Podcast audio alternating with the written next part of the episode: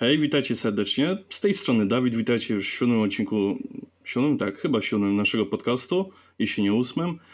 I raz z nami jest po raz pierwszy nasz gość, właściwie Witek, którego już zapowiadaliśmy tydzień temu. E, dziękujemy serdecznie za pytania i dzisiaj z Witkiem będziemy rozmawiać o tym, jak się żyje i jak wygląda sytuacja e, na Tajwanie. Cześć Witku. Tak, jestem tu także ja, taki trochę pominięty. E, I tak, to jest nasz ósmy epizod naszego podcastu.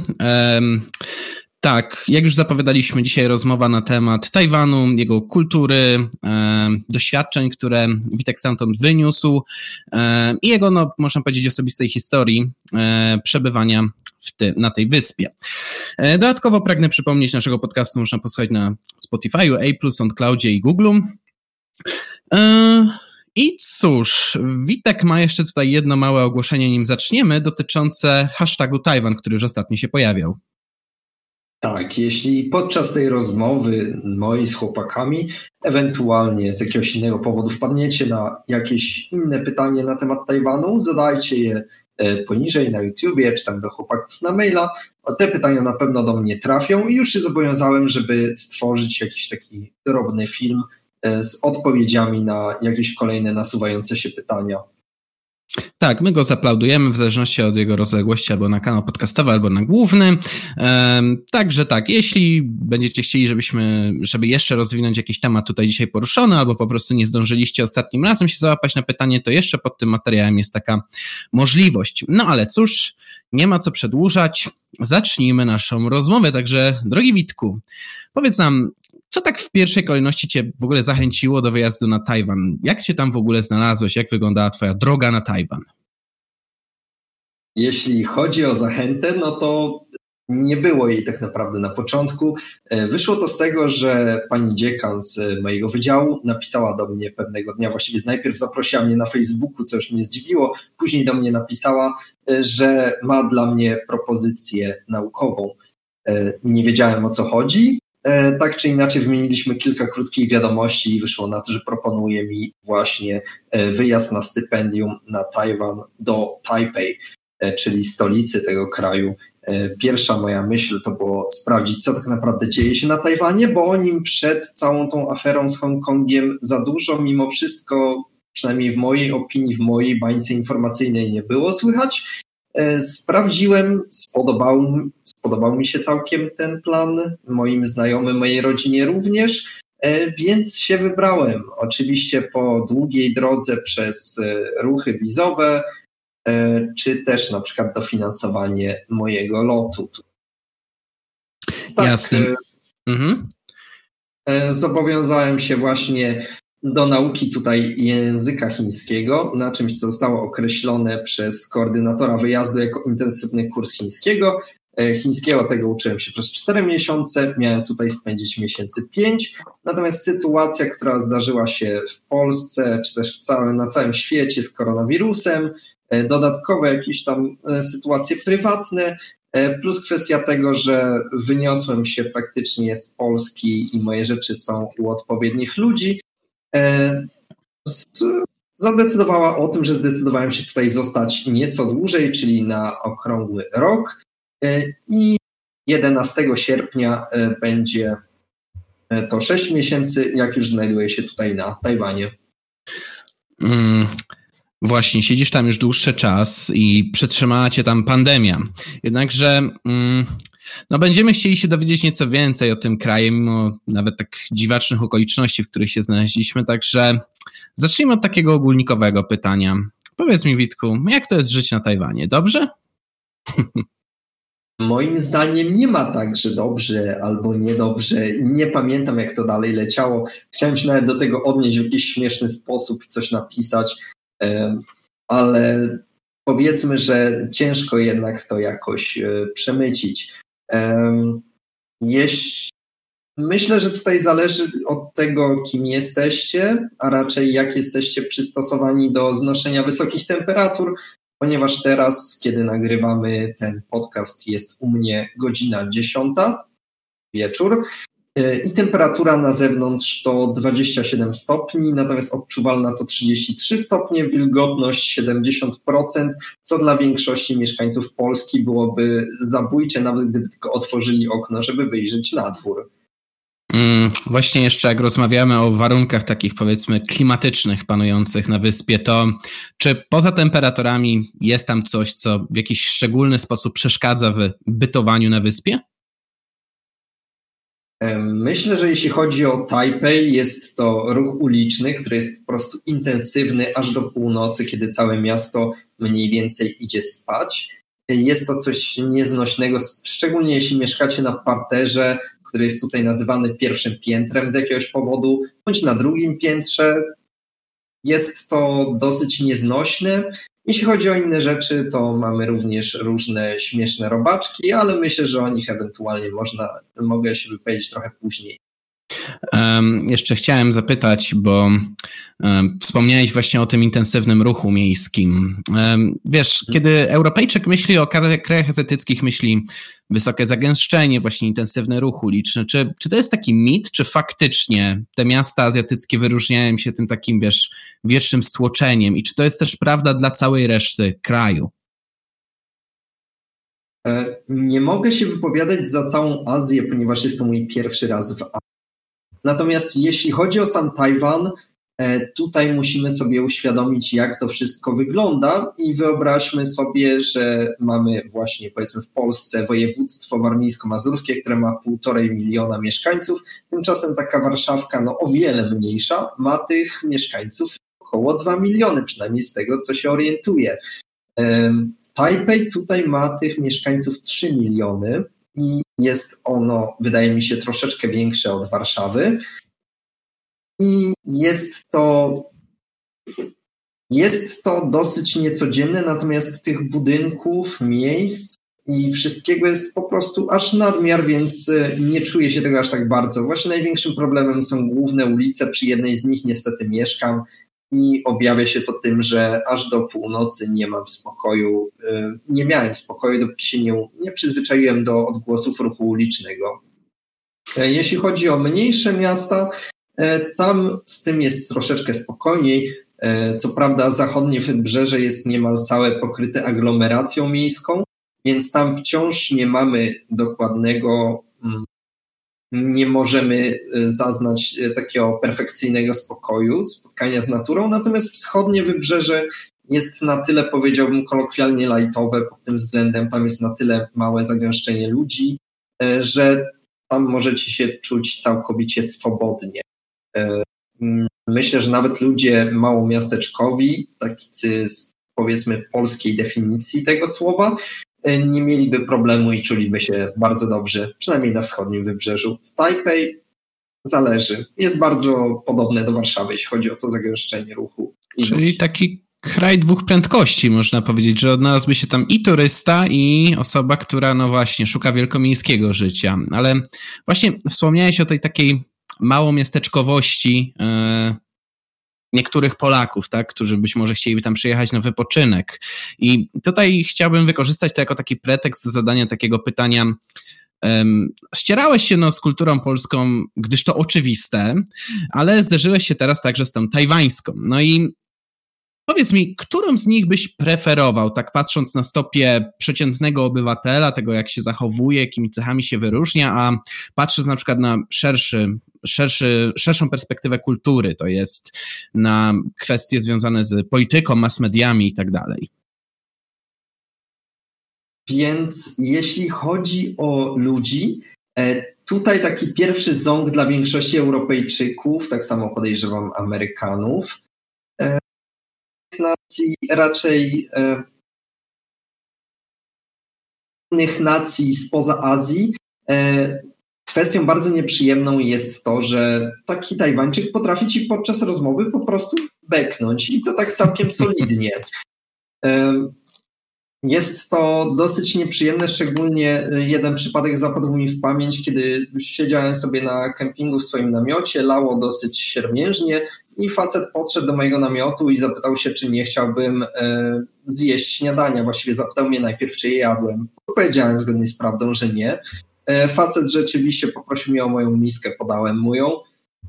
Kiedy przyszedł z powrotem, rozmawialiśmy po angielsku akurat, zaczął coś do mnie mówić po angielsku, natomiast nie, nie jestem w stanie dokładnie ani, w sumie ani trochę powtórzyć co, ponieważ w trakcie tej rozmowy, podczas trzymania mojej miski, przyłożył takiego solidnego beka, po czym kontynuował to swoje, ten swój wywód tak jakby bez żadnego problemu, że zupełnie za, zapomniałem o czym mówił. I żarcie było całkiem niezłe. Czyli tak powiedziałeś o takim mm, grubianizmie pewnie dla Europejczyka, ale idę o zakład, że Tajwańczycy mają też pewne pozytywne cechy, które doceniasz w jakiś sposób. Znaczy, chciałem jeszcze wspomnieć o jednym negatywie, mm -hmm. czyli tym, że bardzo dużo z nich, e, szczególnie tych, którzy nie mają za dużego kontaktu z obcokrajowcami, e, potrafi po prostu na przykład mówić z pełną buzią, podczas jedzenia i jest to również dosyć nieprzyjemne. Oni sobie jakimś cudem z tym radzą.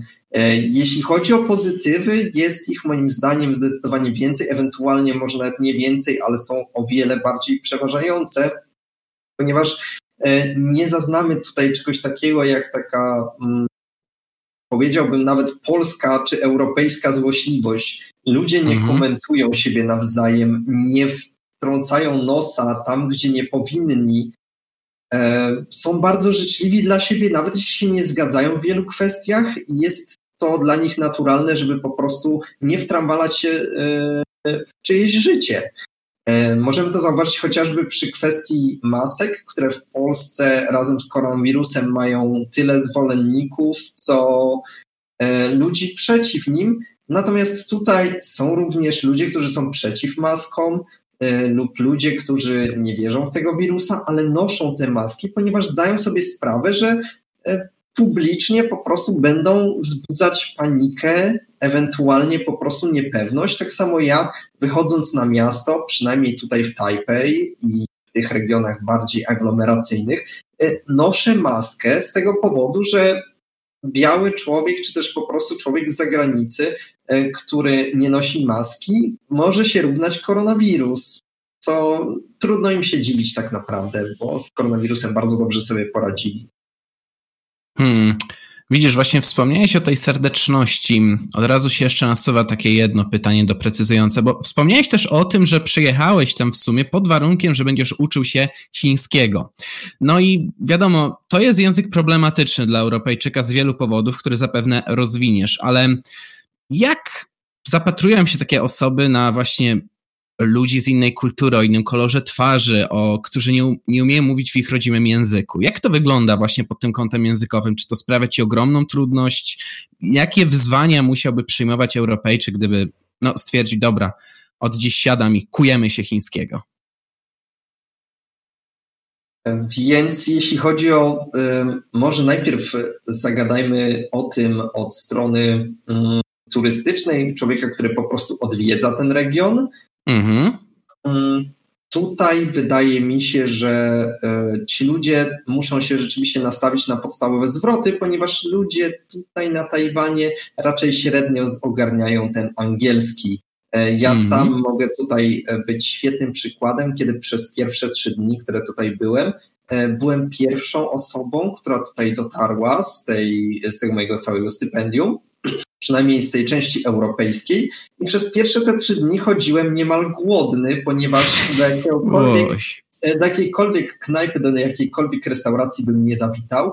Menu było całe po chińsku, co jest dosyć problematyczne, kiedy te znaczki nic dla ciebie zupełnie e, nie znaczą, e, wbrew swojej nazwie.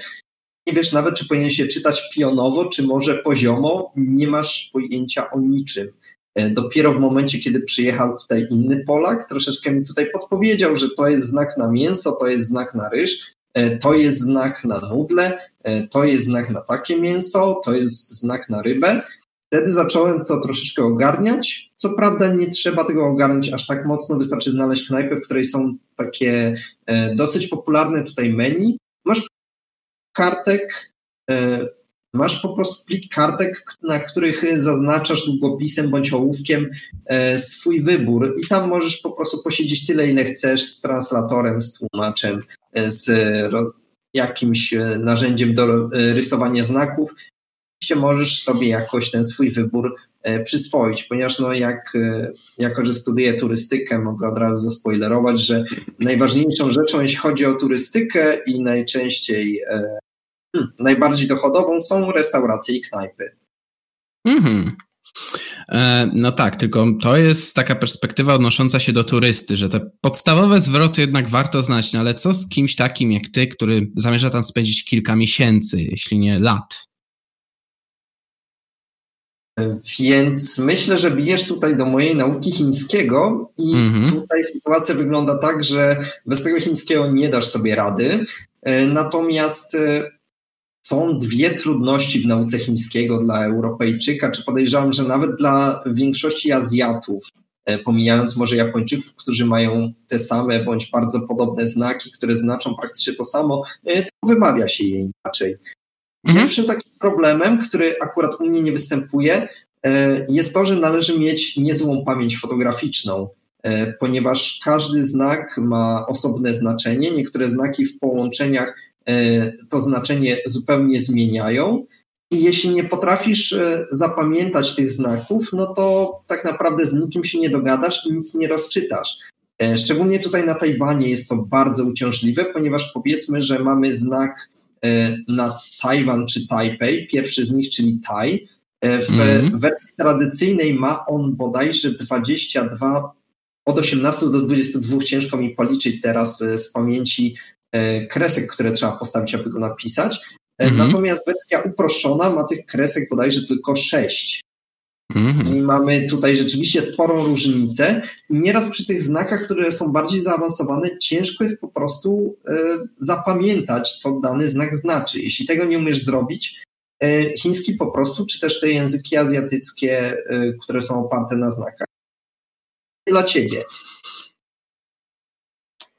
Mhm. Drugim na, natomiast mm. problemem, który dotyczy również mnie, mimo że podobno mam słuch muzyczny, e, są tony. Z tonami mamy taki problem, że są cztery i każdy z nich brzmi co prawda inaczej, ale kiedy usłyszysz je w wiązance słów, nie możesz być pewnym, że na pewno zostały one zrozumiane przez ciebie na 100%. Najlepszym przykładem jest tutaj e, to, kiedy coś chcesz kupić bądź sprzedać. Mhm. Tutaj w wypadku kupna mówisz Łosian Maj, a w wypadku sprzedania mówisz Łosian Maj. Można powiedzieć e, prawie to samo. No, ktoś, kto zupełnie nie rozumie tego języka, ewentualnie o tonach tylko słyszał, twierdzi, że to jest to samo. Natomiast no, po tej chwili tutaj możesz stwierdzić, że to jest co innego. Natomiast kiedy, tak jak mówiłem, słyszysz tą wiązankę, e, zupełnie nie jesteś w stanie tego zweryfikować. E, jak rozumiem, tamtejsi mieszkańcy no pewnie mają tendencję do mówienia bardzo szybko, co jeszcze bardziej utrudnia komunikację z nimi. E, tutaj mówimy głównie o ludziach spoza Taipei, ewentualnie e, może też o ludziach z suburbii Taipei, czyli o mhm. ludziach, którzy nie są tak przystosowani do mm, użycia takiego społecznego z ludźmi z zagranicy, ci ludzie rzeczywiście mówią po prostu jak do swoich i nie mają tej świadomości, że jeśli nie powiedzą czegoś powoli, to tego po prostu nie zrozumiesz. Rozumiem, rozumiem. Czyli no, no tak, kwestia obycia zdecydowanie na pewno wpływa na to, ale właśnie tutaj myślę, że Dawid ma do ciebie też pytanie dotyczące tak jakby adaptacji e, osób, które przybywają na e, Tajwan, ponieważ no, w krajach azjatyckich generalnie ma się takie przeczucie, że niekoniecznie każdy kraj będzie nas witał z aż tak otwartymi ramionami. No właściwie, taki powiedz mi, czy na Tajwanie funkcjonuje coś, co się w Japonii popularnie nazywa kaijinem, czyli osobą, która jest z zachodu ewidentnie, jest z innej kultury i czy też u was w Tajwanie funkcjonuje coś takiego, że nie wiadomo jakbyś się bardzo zasymilował, nauczył tego chińskiego, tradycji, kultury, etc., to, to czy nadal będą ci uważali za tego człowieka z zachodu, który mimo wszystko nadal jest zupełnie inny?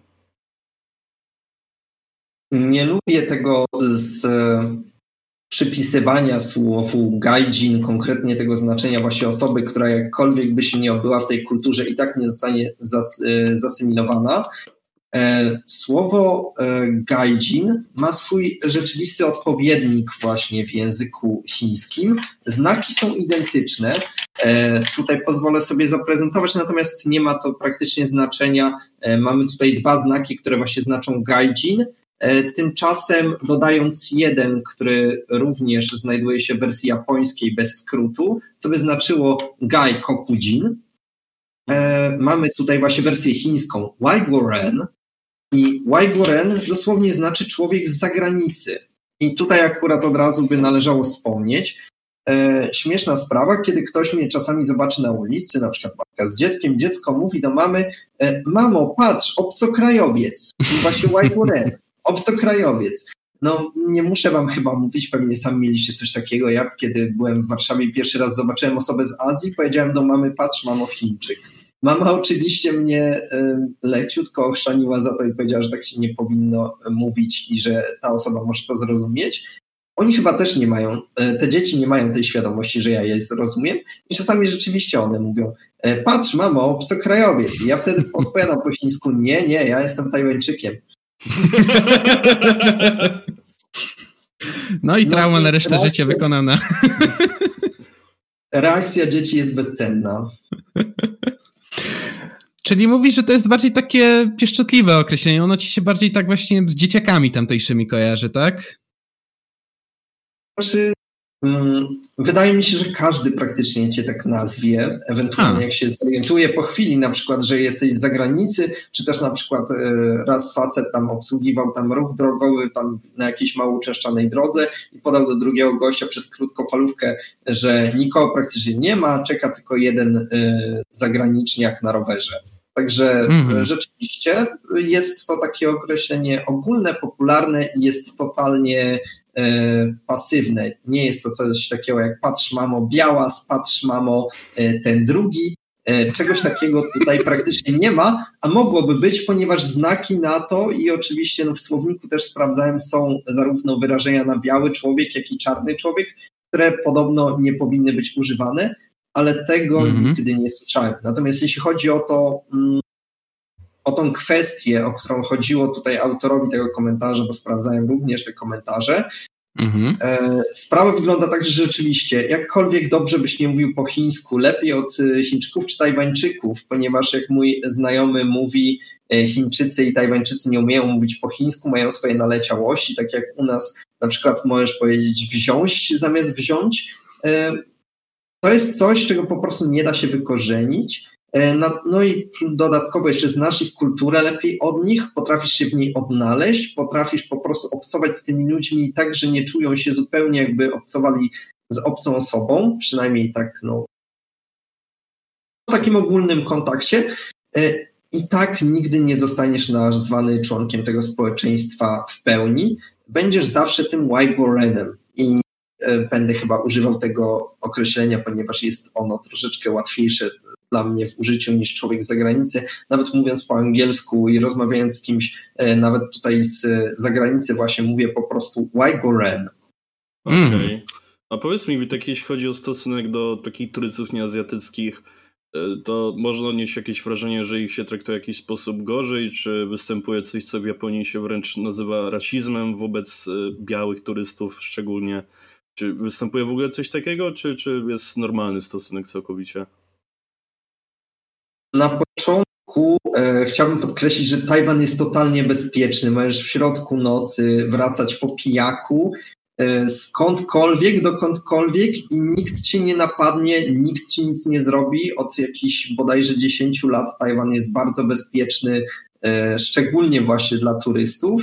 E, natomiast jeśli chodzi o ich traktowanie, e, wydaje mi się, że jest to totalnie, mm, totalnie takie same, niezależnie od tego, czy jesteś lokalsem, e, czyli jesteś z Tajwanu, czy też jesteś z zagranicy, będą cię traktować tak samo, czasami nawet będą traktować cię lepiej, czyli zobaczą, że jesteś zagubiony, nawet jeśli mówią po chińsku, postarają się tobie pomóc, e, wyciągną nagle apkę do tłumaczenia, żeby ewentualnie postarać się udzielić ci jakiejś pomocy, a jeśli mówisz po chińsku, to już w ogóle jest super, e, ponieważ wtedy możesz się rzeczywiście z nimi dogadać i się spotkałem tutaj faceta z Anglii, który spędził już na Tajwanie 30 lat i mm. wyjechał sobie na wczasy do jakiejś górskiej miejscowości. Zaczął on tam nawiązywać jakieś drobne kontakty z ludźmi, typu życzyć im miłego dnia, cokolwiek. I ludzie zaczęli go obdarowywać owocami swoich sadów, pędami bambusa ze swoich hodowli.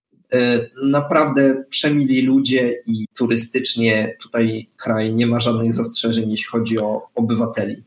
Właśnie widzisz, pogadaliśmy trochę o społeczeństwie, o tym, jacy są ludzie, jak traktują obcych, można powiedzieć, ale wciąż nie rozwinęliśmy tego tematu związanego z szerzej pojmowaną kulturą, szczególnie z taką kulturą e, polityczną, bo też dostaliśmy takie pytanie, czy społeczeństwo tego kraju, jeśli podchodzi do tradycji, kultury czy norm społecznych, czy jest ono raczej bardziej konserwatywne, bo tak zazwyczaj myślimy o azjatyckich krajach, czy może jest bliżej tych krajów euro, zachodnioeuropejskich, USA, tych bardziej niby liberalnych społecznie. Jak wygląda w ogóle tam scena polityczna i czy byś określił ją mianem właśnie takim jak te, czyli konserwatyzm i liberalizm? E, myślę, że na początku musimy tutaj e, podkreślić, że wpływy e, na tą wyspę miała dosłownie praktycznie każda część świata, czyli Holendrzy, którzy jako pierwsi skolonizowali Tajwan, Japończycy, którzy również władali wyspą, nie zawsze w sposób należyty, przynajmniej w kwestii praw ludzi, które panują obecnie. Hmm. Mamy oczywiście wpływ chiński, ten sprzed rozłamu, wpływ obecnych, obecnego HRL-u, który zazwyczaj jest po prostu wpływem tego, że mm, ta rywalizacja ich napędza. E, mamy wpływ obecnej Japonii, mamy wpływ Ameryki, która jest e, głównym wsparciem w tej rywalizacji HRL-u z Tajwanem. E, mamy też wpływ innych regionów, więc to jest tak wielki miszmasz wszystkiego, że ciężko zauważyć jakiekolwiek pozostałości tej kultury, przynajmniej jeśli zwiedzamy po prostu miasto. Tych zabytków jest bardzo mało i głównie zostały one stworzone w ciągu ostatnich powiedzmy 70 lat.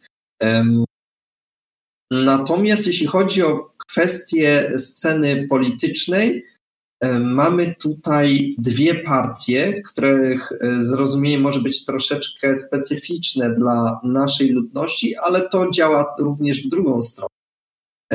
Czyli może zacznę właśnie od tego, e, kiedy opowiadałem ludziom o polskiej scenie politycznej, kiedy mówiłem, że u nas jest pięć partii głównych i mamy również e, cholera, nawet nie wiem ile, jakichś pomniejszych, które się do Sejmu powiedzmy nie załapują, oni nie potrafili zrozumieć. Oni sobie od razu ułożyli w głowie, aha, to jedna partia chce, żebyście byli po stronie Niemców, druga po stronie Rosji, trzecia po stronie USA, czwarta po tej, a piąta to w ogóle, że Unia Europejska powinna zostać zniszczona. Kiedy zaczynasz im tłumaczyć, że u nas to wygląda w ten sposób, że mamy po prostu głównie dwie płaszczyzny, ekonomiczną i powiedzmy społeczną, i te partie się, się spierają co do e, tych wizji, oni troszeczkę nie są w stanie tego zrozumieć, ponieważ u nich mamy tylko dwie partie. Jedna mhm. nazywa się narodowcami, druga demokratami. I narodowcy w bardzo dużym uproszczeniu e, chcieliby połączyć się z HRL-em. Natomiast e, ci drudzy no, są za tym, żeby Tajwan został Tajwanem takim, jak jest teraz. I bardzo, bardzo e, się tego trzymają. Mm, czyli nie tak bardzo liczy się tutaj światopogląd, tak jak my uwielbiamy no, spuszczać się nad naszymi ćwiartkami podziału politycznego. Tam liczy się bardziej ta kwestia przynależności czy nieprzynależności do Chin, która się ciągnie no, od momentu rozłamu praktycznie, tak? Światopogląd jest czymś, co tutaj e, bardzo dużo osób łączy, jeśli chodzi o takie kwestie typowo społeczne, nawet jeśli chodzi na przykład o u nas tak podobno nielubiany e, ruch LGBT. E, mhm. Tutaj, mimo tego, że podczas referendum został ten ruch, powiedzmy, niezmieszany z błotem, jednak 60% y, populacji, która zagłosowała, y, była przeciwko zalegalizowaniu związków y, homoseksualnych. Natomiast mhm. mimo wszystko, później po zauważeniu, że spotkało się to z drobnymi protestami, zostało to po prostu naciągnięte. W ich konstytucji nie ma czegoś takiego jak to, że małżeństwo ma się składać z chłopaka i dziewczyny. Tam po prostu masz określone coś takiego jak małżeństwo, i w związku z tym naciągnęli właśnie tą zasadę, że skoro nie ma tam napisane wprost, że nie można, to znaczy, że można. Więc Jak w ustawie e, Wilczka. No, no, no. W takich kwestiach ludzie po prostu, mimo że też byli oczywiście przeciwni, e, to nie wychodzili na ulicę i nie pruje się nikt do tej pory do tego, co tam się stało, co tam zaszło. I e, taki spoiler, ludzie nie chodzą z wywieszonymi dildosami na ulicy, nikt nie gwałci dzieci, dzieci również nie są przebierane w nie to, co trzeba. Dzieci również noszą mundurki, tak przynajmniej do e, skończenia liceum. Taki sen Giertycha, ale w tęczowych barwach, można powiedzieć. Oj tak, oj tak. No to wiesz co, dowiedzieliśmy się już nieco na temat tego, jak wygląda tam polityka, jak się dzieli, w taki nietypowy dla Europejczyków trochę sposób. Dowiedzieliśmy się trochę o profilu obywatela Tajwanu. W związku z tym warto byłoby teraz zadać takie pytanie, czy poleciłbyś jakiemuś Europejczykowi w ogóle przeprowadzić się na Tajwan? Czy musiałby się taki człowiek liczyć z jakimś wielkim szokiem kulturowym? No i czy może są lepsze kraje, żeby się do nich przeprowadzić gdzieś tam w okolicy Azji, w Twojej opinii? Tak jak już wspomniałem, co do reszty Azji nie jestem w stanie potwierdzić, bo mm -hmm. mnie po prostu tam nie było i wolę w tym wypadku się nie wypowiadać na zasadzie tego, co zasłyszałem od innych.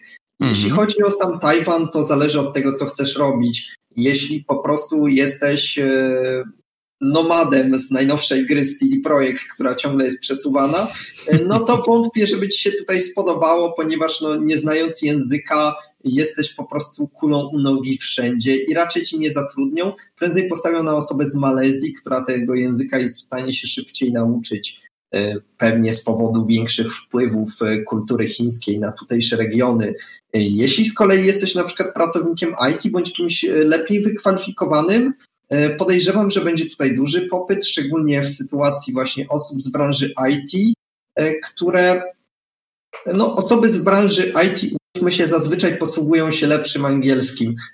Co prawda, Dawid jest tutaj wyjątkiem potwierdzającym regułę. Zazwyczaj jednak mówią tym angielskim całkiem dobrze, więc tutaj rzeczywiście jesteś w stanie się dogadać. Gdzieś tam w tych sferach bardziej biznesowych, wyższych, ten angielski tutaj rzeczywiście istnieje. Natomiast mm. jest tutaj grupa ludzi, która bardzo sobie upodobała to miejsce i są to emeryci i renciści, którzy często postanawiają tutaj spędzić ostatnie lata swojego życia. E, przykładem może być tutaj facet, którego spotkałem podczas e, jednej ze swoich podróży. E, Kanadyjczyk, który spędził tutaj już kupę lat, bodajże chyba 17-20, ciężko mi mhm. stwierdzić mm. z perspektywy czasu, natomiast facet po prostu osiedlił się w jednej z tych wiosek, o których już e, mówiliśmy, że na wioskach jest troszeczkę inaczej niż w Tajpej. E, ma swój skuter, ma swoje mieszkanie, żyje tam sobie i prawdopodobnie spędzi tutaj resztę swoich dni, ponieważ no, temperatura, mimo że dla niektórych zabójcza, jesteś w stanie się do niej nawet po kilku latach, ale jednak przyzwyczaić. Warunki są na pewno lepsze niż u nas mroźne zimy Podejrzewam, że dla niektórych może to być po prostu rajska wyspa, jeśli chodzi o takie czasy emerytury. Jasne. No to słuchaj, e, porozmawialiśmy sobie już troszeczkę o społeczeństwie, ale teraz przejdźmy nieco do Twojej historii, bowiem, no cóż, myślę, że tutaj Dawid powinien napocząć wątek dotyczący no, Witka podróżnika. E, tak, bo generalnie nam wspominałeś e, w rozmowach prywatnych o tym, że odbyłeś podróż rowerem po całym Tajwanie, objechałeś całą wyspę. E, I powiedz, e, jak było, co tam napotkałeś, e, co się wydarzyło? Właśnie wspomniałeś też, że trochę poznałeś lepiej kulturę ludzi, jak się ludzie zachowują nie tylko w tym Taipei, czyli tym głównym mieście, ale też, też poza nim. No, ogółem powiedz, co się działo, jak było.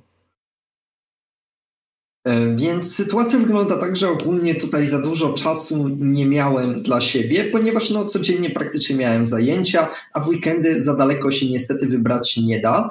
E, więc zdecydowałem, że skoro zostaję tutaj i mam dwa i pół miesiąca wakacji, e, trzeba coś ze sobą zrobić, a najlepiej w ogóle będzie coś zwiedzić. I tutaj chłopaki już wiedzą prywatnie, że objechałem całkiem sporo, przynajmniej Europy autostopem. Kiedyś objechałem mniej więcej całe Bałkany, tam to było ponad 5500 kilometrów. Natomiast no tutaj ze względu na tego naszego ukochanego koronawirusa wolałem nie ryzykować tej kwestii.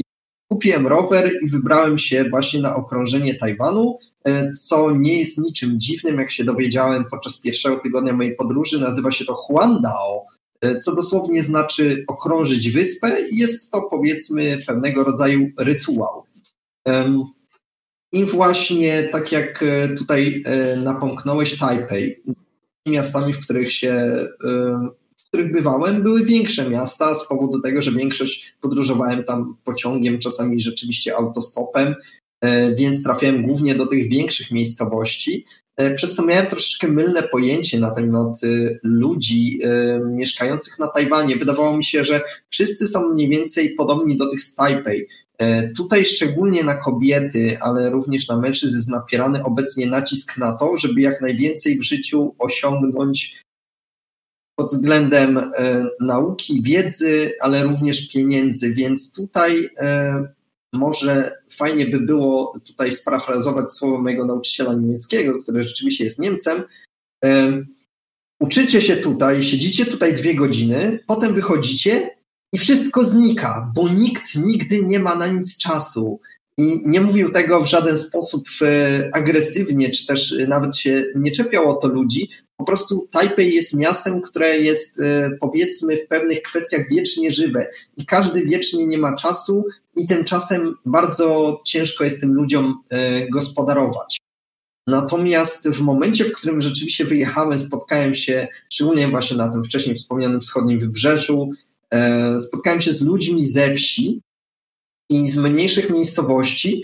E, ci ludzie przypominają mi troszeczkę, czy tam właściwie te wsie, te miasteczka mniejsze, przypominają mi troszeczkę takie terrarium, które ludzie tworzą, żeby ono samo sobie tam żyło i radziło, w którym po prostu roślinki sobie rosną i umierają, żuczki, inne stworzonka sobie rosną i umierają i to wszystko tam samo działa.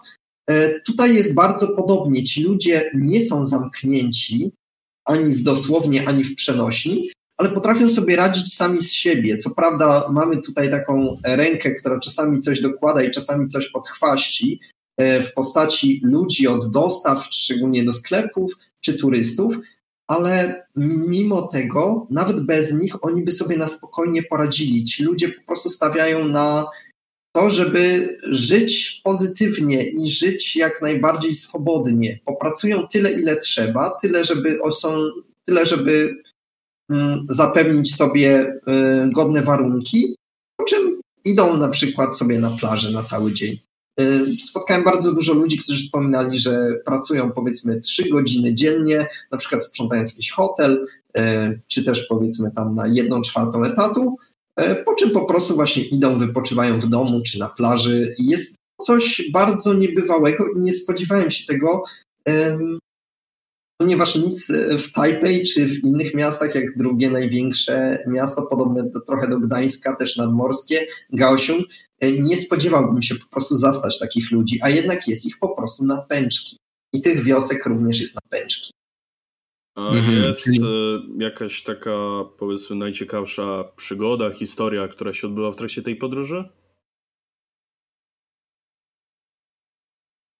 Wiedzmy, że byłaby jedna, o której po prostu nie chcę za bardzo wspominać, bo jest dość prywatna, natomiast e, co do takich bardziej interesujących, nie ma ich tutaj za dużo, ponieważ tak jak już wspomniałem, Tajwan jest kompletnie bezpiecznym miejscem, a jak e, wynikało z naszych poprzednich rozmów prywatnych, moje jakieś takie najwspanialsze, najciekawsze historie, tak jak to, jak mnie napadło siedmiu cyganów na granicy węgiersko-słowackiej, e, no wynikają właśnie z tak zwanego przypału.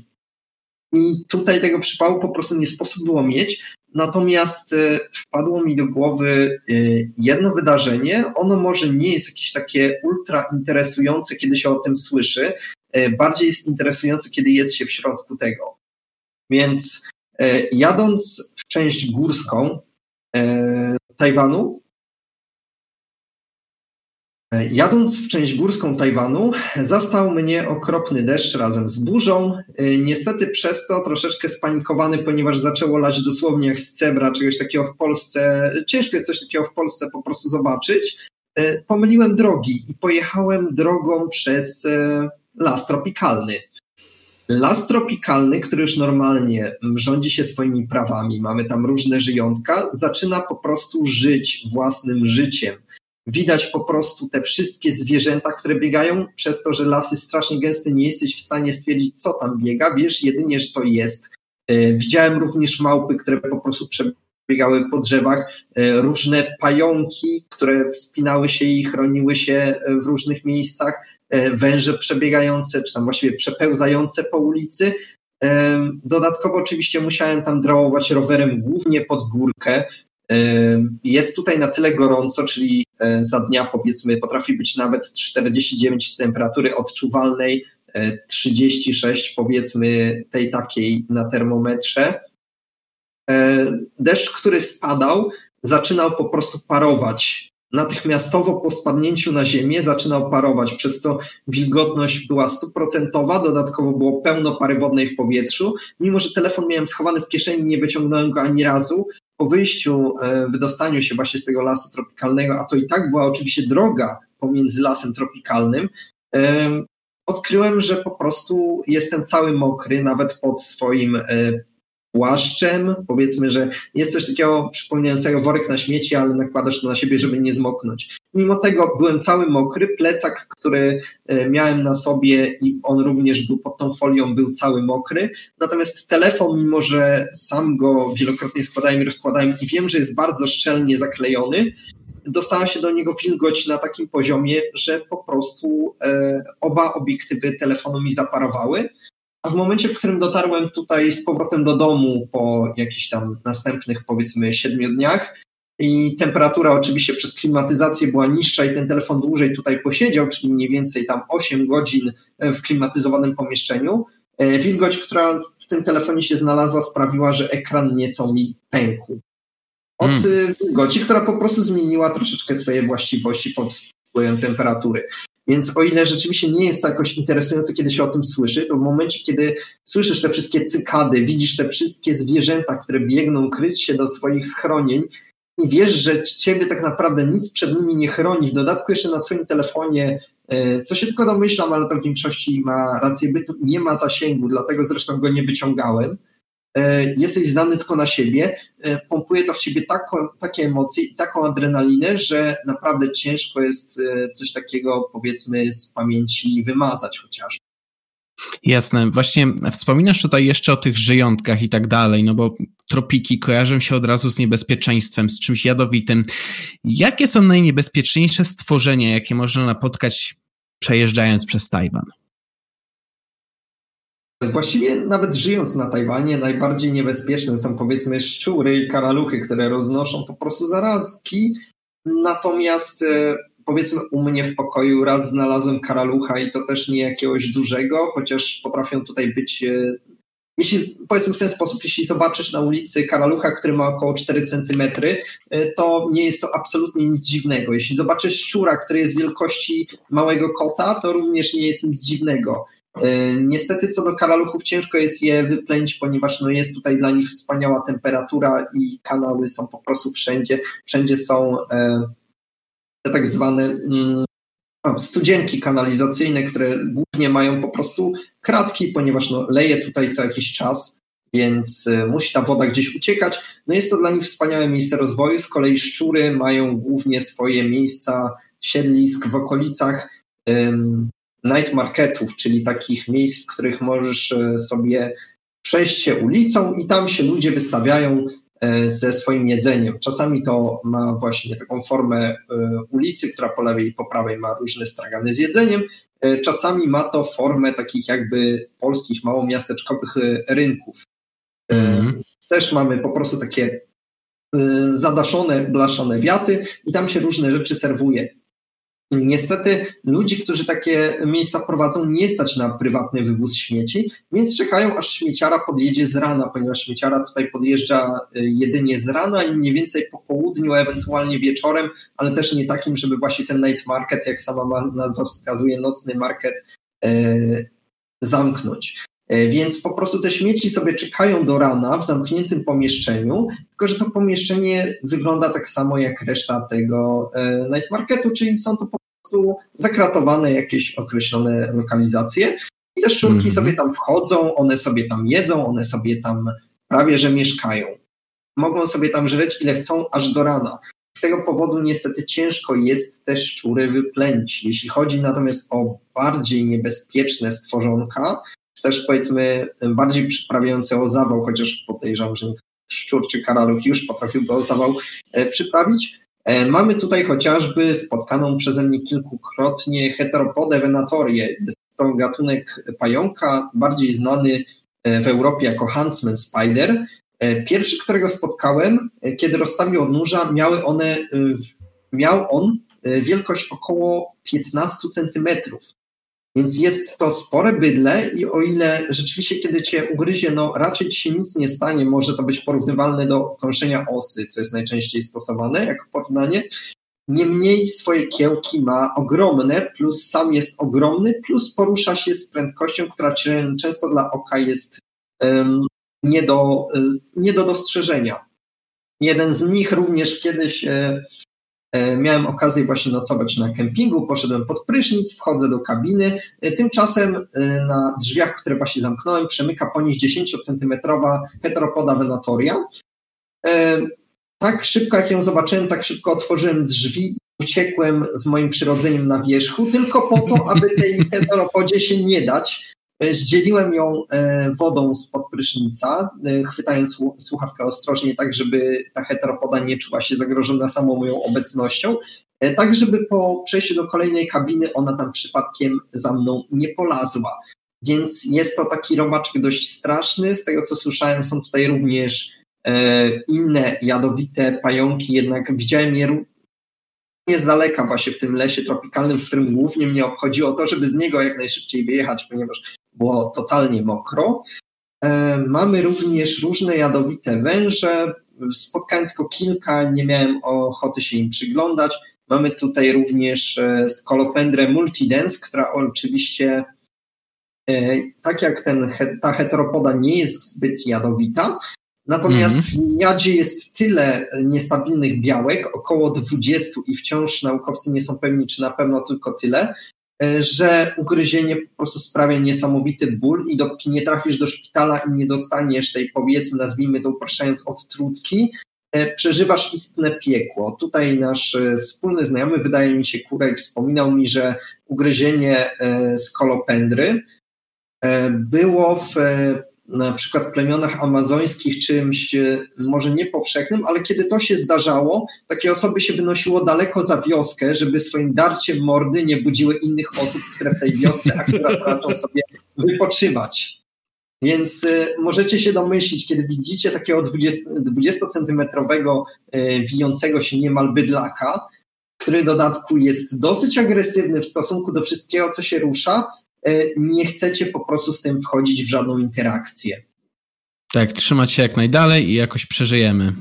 Mm, mam um, też jeszcze mm -hmm. jedno taki e, przykład, ponieważ no tutaj głównie właśnie mówię tutaj heteropoda venatoria, 15 cm, mamy jeszcze takiego jakby wielkiego krzyżaka, który ma 25 cm, też nie jest jadowity, ale za to ma wielkie kiełki. Mamy natomiast również coś, co nie jest za bardzo jadowite, natomiast jest totalną odwrotnością, czyli mamy milimetrowe meszki, które gryzą i piją krew. Nazywa się je tutaj Xiao Heiwen i ciężko mi stwierdzić, czy mają one jakiś odpowiednik, ponieważ nawet mój e, zdolny bardzo słownik nie potrafił tego znaleźć. Mm -hmm. Natomiast e, potrafi się ich po prostu mniej więcej na wysokości 20 cm zebrać tyle, że w jednej chwili widzisz swoją nogę, a w drugiej e, chwili widzisz po prostu na niej wielką czarną plamę. Są ludzie, którzy są oczywiście na nie uczuleni i w momencie, w którym cię takie coś dziabnie i jesteś uczulony, masz wielką plamę, która nie potrafi nie schodzić po od dwóch tygodni do nawet trzech miesięcy. W momencie, mm. w którym, tak jak mówiłem, e, są one milimetrowe, a potrafią nawet sobie tam zrobić e, na Twoim ciele plamę wielkości powiedzmy 6 centymetrów, jest to coś strasznego i może to nawet prowadzić do śmierci osób uczulonych. Plus mamy oczywiście szerszenia azjatyckie, owiane złą sławą, ale one za bardzo ludzie nie obchodzą, one mają bananowce i tam się w nie próbują wbić i coś tam zeżreć. A, czyli szerszenie azjatyckie zajmują się bardziej owocami niż ludźmi. No, mamy tutaj dużo tych owoców, więc mamy chociażby pełno plantacji bananów, więc prędzej spodziewałbym się tych wszystkich pajunów i szerszeni innego dziwactwa właśnie w takich okolicach, właśnie dlatego, mimo że widziałem wiele bananowców, część chyba dzikich, e, to do żadnego nie chciałem się zbliżać, nawet jeśli oznaczałoby to darmową wyżerkę. Taka jedna kiść e, bananów to może być nawet, podejrzewam, z e, około może i 60 kilo, może więcej tych bananów, Zależy oczywiście od gatunku. Mhm. Jasne, no. czyli taka można powiedzieć odporność systemu naturalnego, można powiedzieć, taka ochrona symbiotyczna czy coś, ale... Przed, przed małpami, tak. O, o, właśnie.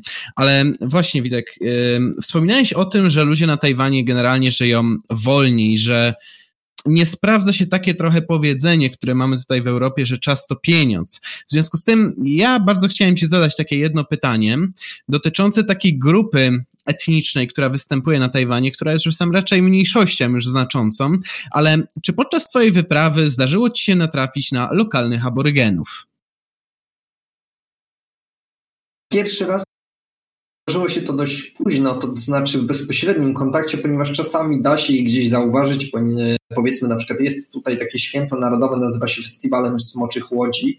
E, mamy wtedy e, bardzo dużo grup, które ścigają się po prostu właśnie na łodziach, e, na określonym tam dystansie i rzeczywiście na przykład zauważyłem tam drużynę, która po prostu na koszulkach miała napisane tajwańscy aborygeni, oczywiście po angielsku, przepraszam, po angielsku.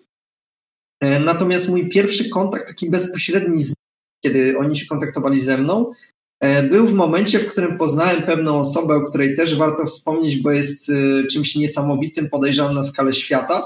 Jest to mhm. YouTuber, który ma swój kanał od 11 lat. Natomiast ten YouTuber ma również tych lat 47 sam z siebie. Co najważniejsze, jest bezdomnym. No e, proszę. Więc cały, cały swój e, dobytek, czyli kamerę, aparat, e, swojego notebooka, na którym montuje filmy w lokalnych, powiedzmy, ultrażabkach, zdobył od ludzi, którym te rzeczy się już więcej nie, przy, e, nie miały prawa przydać. E, nawet swój rower, na którym podróżuje po Tajwanie, nie wiem, czy dobrym określeniem jest zakosił, ponieważ była tutaj pewna firma, która wypożyczała rowery i kiedy splajtowała, zapomniała zabrać tych rowerów ze sobą, więc ludzie je po prostu bardzo szybko rozkradli i on na mhm. jednym z tych rowerów właśnie się poruszał, Dodatkowo, żeby nie płacić za ewentualne przebite dętki, wypełnił sobie opony bodajże silikonem. Bardzo współczuję okay. jazdy na czymś takim. Niemniej no, facet nagrywa dosłownie wszystko, potrafi wrzucić dziennie nawet cztery filmy, E, co najlepsze jest, mimo że kanał ma od 11 lat i ma około 2,5 tysiąca subskrybentów, większość jego filmów nie ma ani jednego wyświetlenia. Mimo to facet się nie poddaje i dalej uploaduje te filmy. Oczywiście tak, jest... nie omieszkał również nagrać mnie. E, co prawda A. komunikowałem się z nim łamanym angielskim, bo tylko taki był w stanie zrozumieć, więc na tym filmie wyglądam jak totalny debil. E, brzmię również. Natomiast, y, no cóż, no, taki ciekawy koleżka. Coś chciałeś znaczy, skomentować, Czarku? Tak, tak, właśnie mówię, no, no chciałem powiedzieć, no, no świetlana przeszłość przed nami, Dawid, innymi słowy, tak? Jak, jak, już, jak, już, jak już ten algorytm nas zupełnie zakopie, no to mamy jeszcze opcję wykraść rower od jakiejś firmy i ruszać w świat, tak? pożyczać sprzęt od innych, ale...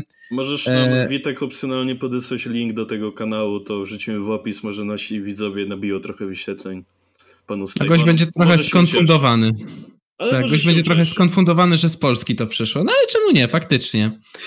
Dobrze. Um, wiesz co, Witku, bo to całkiem przyjemna historia, całkiem ciekawa, e, ale wciąż nie odpowiedziałeś mi jeszcze na sedno mojego pytania, to tak, znaczy, tak, czy napotkałeś tak. lokalnych aborygenów? E, więc sytuacja wyglądała tak, że ogólnie, kiedy miałem tą swoją przygodę rowerową, spałem głównie w namiocie, na plażach i na parkingach, e, mhm. przynajmniej takich, które by, na których by się ten namiot dało rozłożyć. E, no i moje miejsce, które sobie wypatrzyłem na Street View, niestety już w, tej, w tym momencie mojego przebywania tam zostało pastwiskiem, więc pojechałem nieco dalej do jakiejś mniejszej wsi. I zobaczyłem, że rzeczywiście dzieje się tam impreza, natomiast na pierwsze, co mnie obchodziło, to żeby upewnić się, czy na tej plaży będzie się dało spać. Rzeczywiście dało się spać, natomiast miałem jeszcze dwie godziny do zmroku, który był o 19.30, więc wypadałoby coś jeszcze ze sobą zrobić, szczególnie, że to była niewielka wieś. Usłyszałem petardy z tego samego miejsca, w którym właśnie widziałem tą drobną imprezę e, na boisku do koszykówki e, zadaszonym, mm -hmm. co wypadało wspomnieć. Więc wróciłem się tam i tam właśnie spotkałem tego e, bezdomnego, który powiedział mi, że jest to wesele. I powiedział, że spokojnie mogę do niego dołączyć. Więc zapytałem się go po angielsko-chińsku, czy to nie będzie dla mnie utrata twarzy, czy to nie, czy po prostu wypada. On powiedział, że no nie ma problemu, spokojnie. Więc podszedłem i rzeczywiście ludzie zaczęli e, zwracać na mnie uwagę. Ktoś nagle podszedł do mnie z butelką z herbatą i z kubkiem, podał mi go. E, tam podziękował z jakiegoś powodu. Zaraz pod, podeszło do mnie dziecko, również podał mi jakiś taki pączek na parze z mięsem. Podziękowałem E, zaraz potem e, podszedł do mnie ten bezdomny i powiedział, że to jest e, wesele aborygenów Taroko. Tutaj należałoby hmm. wspomnieć, nie pamiętam, czy już nie wspominałem, że tych plemion aborygeńskich było tutaj 20. Z czasem różnych kolonizacji i synizacji, czyli właśnie przymuszania do nauki chińskiego, tych e, plemion było coraz mniej, obecnie e, uchowało się ich chyba sześć. Największym z nich jest e, plemię Amis, ich jest chyba około 150 tysięcy, natomiast samych aborygenów jest około od 200 tysięcy do 600 tysięcy. Ciężko jest dokładnie to przekalkulować, ponieważ po prostu było tyle mieszanek w trakcie, że ciężko tak naprawdę stwierdzić, e, w jakim kontekście trzeba liczyć tych aborygenów, czy samym, samym tym, że z dziada pradziada był, czy też e, może tych, którzy się bardziej uchowali. Jednak wracając do historii, rzeczywiście ludzie ci, kiedy mnie zauważyli, tak jakby, no, kiedy wszyscy mnie zauważyli, niemal, E, pewien starszy pan podszedł do mnie, złapał mnie za rękę i bez mówienia do mnie niczego, także chyba załapał rzeczywiście, że raczej się nie porozumiewam w ich języku, e, a przynajmniej, że nie robię tego za dobrze. Po prostu usadził mnie na stole i byłem ugoszczony jak prawdziwy gość tego wesela. E, na koniec poznałem również parę młodą, którzy również po angielsku nie gadali, więc miałem troszeczkę problemy, żeby z nimi się dogadać. Natomiast na koniec tego wesela, kiedy ono się zakończyło, E, spytał się mnie pan młody, czy nie chciałbym u nich wziąć prysznica, co zapewne e, stwierdził po e, mojej bardzo spoconej głowie. Od razu wydaje mi się, że wypada stwierdzić, wypada to powiedzieć, że mimo, że byłem oczywiście ubrany w swoje ciuchy do jazdy rowerem, to nie stanowiłem jakiejś jakiegoś, nie wyróżniałem się za mocno, przynajmniej jeśli chodzi o ubiór, bo oczywiście jeśli chodzi o karnację i tak dalej, bardzo. E, więc wszyscy poza panem młodym i panią młodą, którzy nosili takie klasyczne wręcz e, amerykańskie stroje do ślubu, e, reszta po prostu była ubrana tak, jakby nagle wyszła po bułki do sklepu. Więc naprawdę nie czułem się zbyt źle z tą kwestią. Więc tak, zgodziłem się na ten prysznic bardzo chętnie, ponieważ nie miałem dobrego prysznica od dwóch dni. Po czym nie puścili mnie tak czy inaczej, za pomocą tego bezdomnego, którego również zaprosili do siebie, ponieważ zaczął nagrywać ich wesele i obiecał im je wysłać. Mhm. Zapytali się, czy nie chcę po prostu z nimi spędzić więcej czasu, pogadać i zaczęli mnie po prostu wduszać we mnie jedzenie niczym taka wzorowa polska babcia.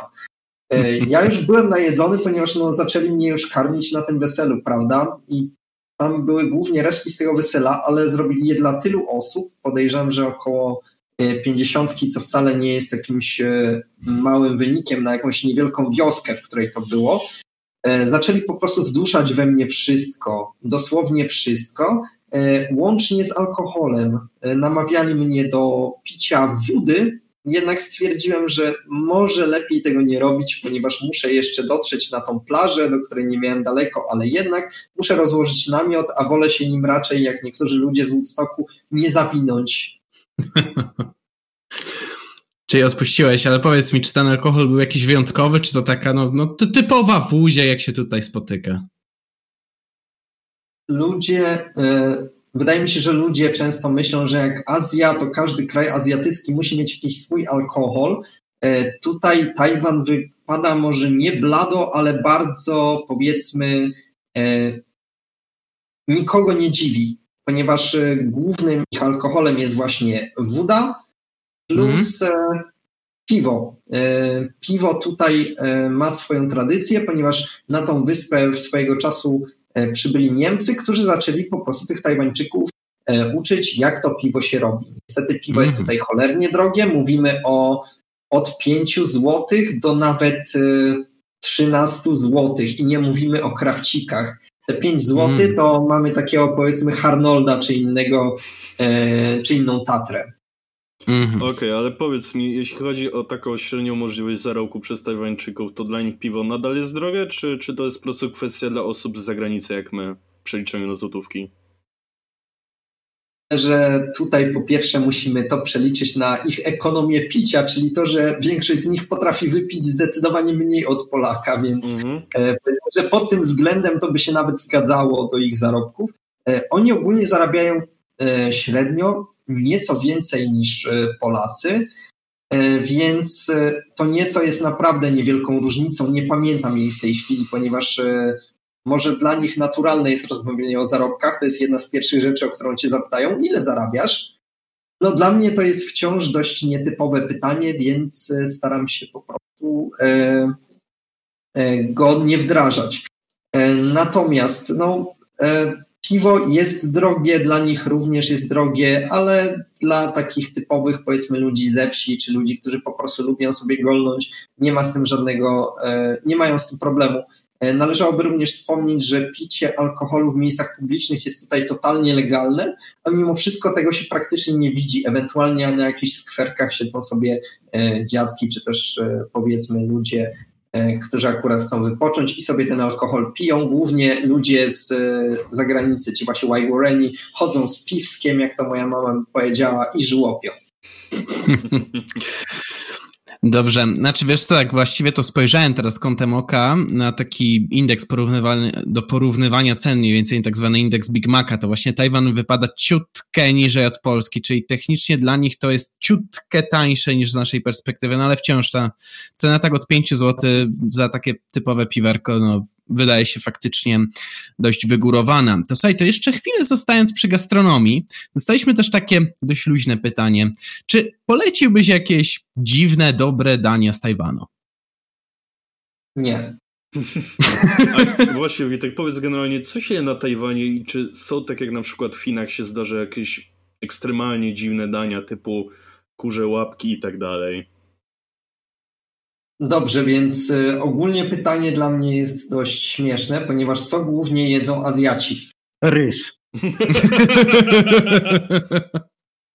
Nawet nie jest powiedziane rasistowsko, tak po prostu jest. Ci ludzie jedzą ryż i mają straszny szacunek do tego ryżu. Po, na przykład y, wetknięcie y, pałeczek w ryż jest dla nich czymś niedopuszczalnym i oni te pałeczki po prostu położą tak w poprzek na, na krawędź miski, ale nigdy ich po prostu nie wbiją bezpośrednio w ryż, żeby na chwilę zrobić coś innego. E, jeśli chodzi o resztę kuchni, jest ona dla mnie totalnie nudna i większość osób się pyta, a jak panu smakuje jedzonko, jak moja pani dziekan się zapytała. Ja powiedziałem, no smakuje, ale nic poza tym. Mamy tutaj coś, e, co się nazywa xiaolongbao i to są powiedzmy takie małe chińskie pierożki. E, mamy tutaj różne rodzaje nudli, różne rodzaje zup ale nic tak naprawdę e, głowy ani innej części ciała nie urywa. I jedyne za czym naprawdę tęsknię, e, jeśli chodzi o Polskę, to jest moja ukochana lasagna z pewnej firmy, e, właściwie no, o logo Owada, która ma lasagne za 13 złotych. Tutaj te jedzenie jest o wiele droższe, nie jest go za dużo i na początku, zanim się przyzwyczaiłem, miałem straszne problemy z przywyknięciem do kaloryczności pożywienia. W trakcie oczywiście odkryłem, że niektóre rzeczy są bardziej kaloryczne od innych, i teraz raczej nie mam z tym problemu, niemniej e, żarcie na Tajwanie jest totalnie nieciekawe. I jeśli chodzi o to twoje pytanie o jakieś dziwne rzeczy, typu jak e, większość ludzi mówi, o jak ja bym tam był na Tajwanie, to bym sobie zrobił zdjęcie, jak zamówiłem nietoperza i wszyscy by mnie wtedy ochrzaniali. E. Tutaj nie ma czegoś takiego, tutaj się nie je psów, nie je kotów, co do innych zwierząt, no nie jestem w stanie dokładnie potwierdzić. Nie je się żadnych robaków, ewentualnie nawet jak znajdziesz powiedzmy rzeczy typu muszelki do pochrupania, to są rzeczy, które głównie kupują właśnie turyści. I, a że teraz za dużo turystów nie ma z powodu naszego ukochanego koronawirusa, no to tych rzeczy się praktycznie nie spotyka. E, jedyną taką mhm. specyficzną rzeczą jest coś, co się nazywa chow tofu i to mhm. dosłownie znaczy śmierdzące tofu. No, to On jest... rzeczywiście, e, trzymajmy się z tym słowem, sztyni. Ono po prostu sztyni e, niemal zgniłym jajem czasami. Zależy, kto ci to oczywiście tam zaserwuje, i ogólnie, gdyby nie to, że czasami dodadzą ci do tego kapusty kiszonej, to dla mnie to jest często niejadalne. Czyli okay. wbrew pozorom ta kuchnia azjatycka, przynajmniej na Tajwanie, nie jest tak barwna, jak ją sobie tutaj na zachodzie wyobrażają, nie? E, wyobrażałem sobie, to znaczy, no właściwie założyłem sobie, że nie będę sobie nic wyobrażał na temat Tajwanu, dopóki się tutaj nie znajdę, bo nie miałem o nim żadnego mm -hmm. pojęcia. Natomiast no co do kuchni, wiadomo, że myślałem, że będą tutaj te skolopendry, robaczki na patyczkach i tak dalej, i że sobie spróbuję, zrobię sobie zdjęcie. E, no nie powiem, że się zawiodłem, bo to nie jest mój cel, dla którego tutaj przyjechałem, czy też przyleciałem, ale e, no powiedzmy, że niesmak pozostaje. Okej. Okay.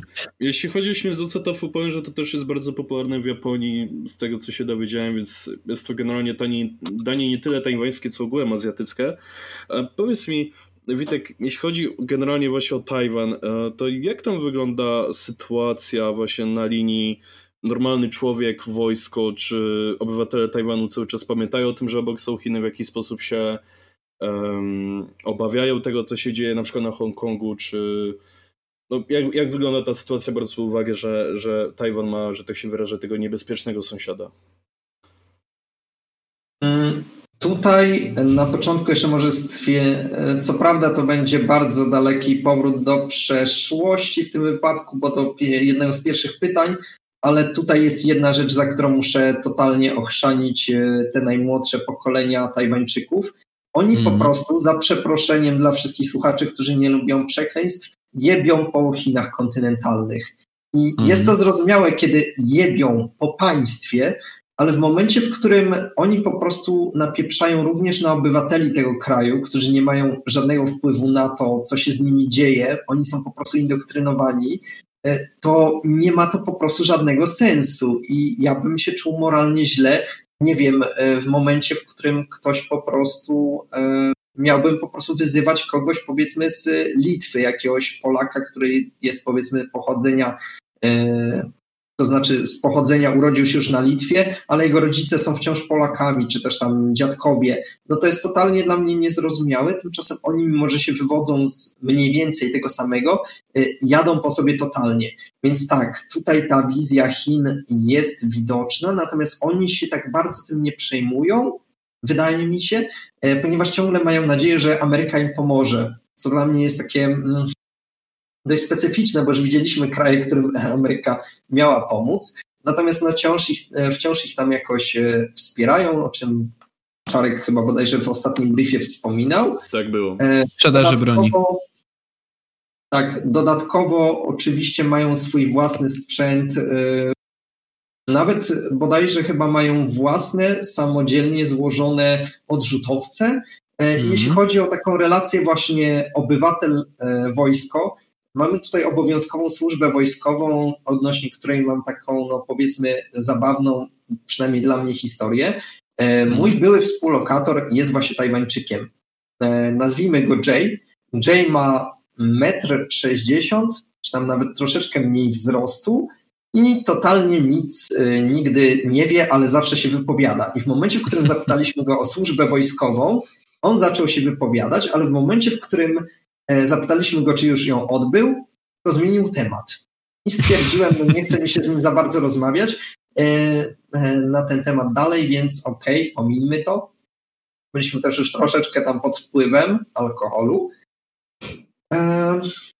No i pewnego dnia właśnie e, na jednych z zajęć e, jeden z profesorów zapytał się jednego z Tajwańczyków, którzy również mają czasami zajęcia po angielsku, e, bo nie uczę się tam tylko chińskiego, mam również inne przedmioty, czy on odbył służbę wojskową i wtedy ten chłopak też niewiele mniejszy od tego Jaya powiedział, nie, niestety jestem za niski. I tutaj właśnie bańka prysła. Okazało się, że po prostu jeśli ktoś jest za niski, to może się po prostu nie kwalifikować do służby wojskowej. Także Widzisz, Dawid, no nie zawsze to, że jesteś wysoki, e, sprawia ci same pozytywy. O właśnie, takie e... pytanie, czy można być za wysokim na wojsko, czy to jest tylko dolna granica? Nie wiem. Aczkolwiek e, trzeba jeszcze wspomnieć, że jest to tutaj e, dość e, mm, pozytywnie moim zdaniem rozwiązane, mimo tego, że oczywiście jest to obowiązkowe, przynajmniej dla tych osób wyższych nie jestem w stanie dokładnej granicy podać, e, ponieważ tej służby musisz mieć bodajże tylko dwa lub cztery miesiące. Wydaje mi się, że dwa. Więc e, niektórzy, i możesz sobie po prostu z wojskiem pogadać, ok, to teraz niestety nie mam czasu po to, ale za rok tutaj będę miał studia, będę miał troszeczkę więcej wolnego, to wpadnę do Was na te dwa miesiące w okresie wakacyjnym i wtedy odbędę tą swoją służbę. I to jest dla mnie mm. coś o wiele lepszego niż jak u nas zmuszano ludzi do siedzenia w koszarach przez cholera wie ile czasu, już nie pamiętam, było to dość Rok, dawno, prawda? Mhm, mhm, zależnie czy byłeś na studiach, czy nie. No Dokładnie. tutaj po prostu odbędziesz te dwa miesiące, czy tam cztery miesiące ewentualnie, to znaczy, że dwa, dwa razy wakacje masz życiorysu zabrane, no mhm. ale nie masz zabranych dwóch lat z życiorysu. To jest jednak Właśnie coś. To przypomina mi ciutkę system, e, taki bym powiedział, szwajcarski, gdzie no, obywatele są niejako traktowani troszeczkę jako musicie być w gotowości bojowej, w razie co. Dlatego właśnie jak e, trochę czytałem sobie o Tajwanie, zanim rozmawialiśmy, to dostrzegłem, że, macie, właśnie, że Tajwan ma takie ogromne rezerwy. To by właśnie to wyjaśniało. Plus, no, takie szkolenie, no wiesz, właśnie dwumiesięczne tam z przerwami, tak? E, no, to jest co najwyżej szkolenie, które umożliwia, nie wiem, nauczyć obsługi broni, co nawet jest wskazane chyba w takim społeczeństwie, które, no, teoretycznie nie chce nikogo prowokować, ale zagrożone chcąc, nie chcąc jest, tak? Um, wiesz co, jak już wchodzimy na takie, powiedzmy, cięższe tematy, to powiedz mi, czy są jakieś, czy istnieją na Tajwanie jakieś tematy tabu? Tematy, na które się nie rozmawia, które są drażliwe jakoś szczególnie? Mm, myślę, że taką pierwszą rzeczą, przynajmniej no, tak jak już mówiłem, y, staram się ogólnie tam ich, y, ogólnie, jak mi się wydaje, że coś jest nie w porządku, to po prostu o to nie pytam. No tak.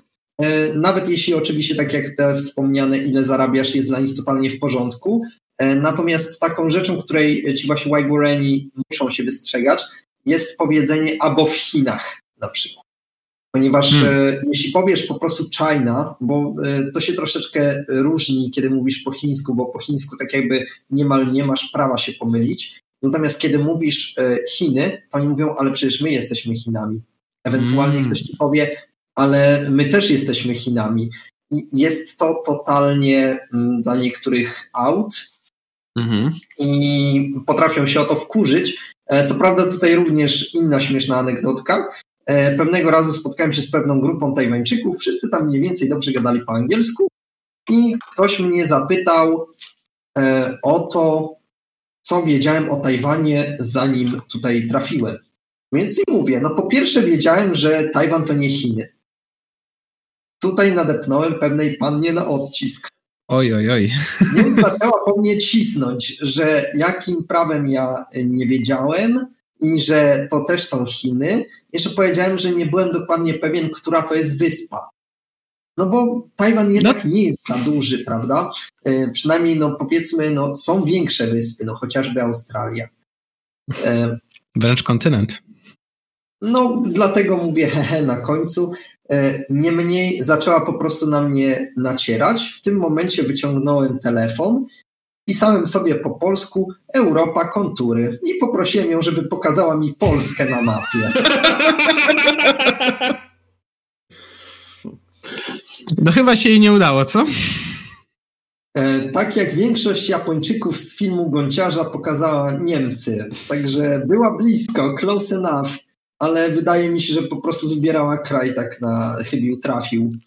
Technicznie też mógłbyś się oburzyć, no nie? Bo pokazać Polakowi Niemcy, nie? No to Albo też Rosję. mogło być źle odebrane. Tylko, że no... Tak. Mhm. Proszę. Mi, Witek, bo wspomniałeś, że oni siebie identyfikują jako Chińczycy, jako Chiny. Czy dla nich te Chiny kontynentalne to też są po prostu Chiny, czy to już jest coś zupełnie jakby innego? Ciężko mi stwierdzić tak naprawdę, ponieważ każdy ma na to troszeczkę inny pogląd i wiem, że padnie jeszcze jedno pytanie tutaj z komentarzy. Wydaje mi się, że ponieważ po prostu zapytałem, ponieważ jest to troszeczkę bardziej szczegółowe pytanie e, mojego znajomego, który studiuje medycynę i rozmawiałem z nim wielokrotnie na różne tematy i bardzo był po prostu, e, no budzi zaufanie, jeśli chodzi o wypowiadanie się na takie tematy. Pozwoliłem sobie po prostu przetłumaczyć to, co mi napisał po angielsku i później chciałem to po prostu przeczytać. Nie jest to za długie, a na pewno będzie lepsze niż moje wywody. Chodzi tutaj o pytanie o dynastię Qin, które później hmm. prawdopodobnie padnie. Pewnie. Dobrze, to, to w takim razie ustalmy, że wrócimy sobie do tego, jak przejdziemy już do tego tematu. A teraz e, pogadajmy właśnie o takiej, wiesz, jak już rozmawialiśmy o armii i o tym, że jest problem, czy to nazywać Chinami, czy nie Chinami dla Europejczyków, to powinniśmy sobie teraz zadać takie pytanie. Jak tak naprawdę wygląda status międzynarodowy Tajwanu? Jakie to są, jakie korzyści to niesie dla Tajwanu, ale z drugiej strony, no, jakie zagrożenia? To znaczy, status jest dość nieprzyjemny, ponieważ jeśli Tajwan ogłosi swoją niepodległość, to jednocześnie będzie to oznaczało według HRL-u, że wypowiedzieli im wojnę. Mm. ogólnie jest nazywany przez większość Chińczyków z kontynentu e, zbuntowaną prowincją. Co by tu więcej powiedzieć, ponieważ no, jest to bardzo trudny temat i raczej nie ma pozytywów tego, że nie są traktowani przez większość świata jako osobny kraj. I jest to dość mocno widoczne, chociażby głosowałem tutaj właśnie na prezydenta prosto z Taipei i w momencie, w którym próbowałem potem znaleźć statystyki, nie znalazłem siebie, e, czy tam właściwie danych z Taipei ani w Chinach, w pozycji Chiny, nie było pozycji Tajwan. Później dopiero znalazłem, przeglądając wszystko z osobna, coś, co się nazywało miasto Tajpej. Mm. Więc widać po prostu, jak bardzo wszyscy się boją nadepnąć na odcisk tym Chinom. I sam wspominałeś, ja za bardzo nie jestem w stanie tego zobaczyć jako osoba postronna, która tutaj po prostu mieszka i też jest zamknięta w swojej bańce informacyjnej, że niektóre kraje po prostu się odcinają od Tajwanu, jeśli chodzi o jakiekolwiek relacje biznesowe, więc raczej nie ma tutaj takich wielkich pozytywów, plus mają oni własne paszporty, nie są to paszporty HRL-u e, i troszeczkę dla mnie przynajmniej byłoby to mm, nieprzyjemne znaleźć się w innym kraju, pokazać paszport państwa, które podobno nie istnieje. Tak, bo właśnie ten duży problem z Tajwanem polega na tym, że coraz mniej krajów właściwie uznaje ta, Tajwan jako osobny byt. Dodatkowo sam Tajwan, jak wspomniałeś, no, nie może tego tak jawnie powiedzieć przed Chińczykami. Dodatkowo wiele krajów, co ja wspomniałem też na briefach, no nie chce naciskać temu gigantowi na odcisk, choćby ze względów gospodarczych, tam jest po prostu ogromny rynek zbytu.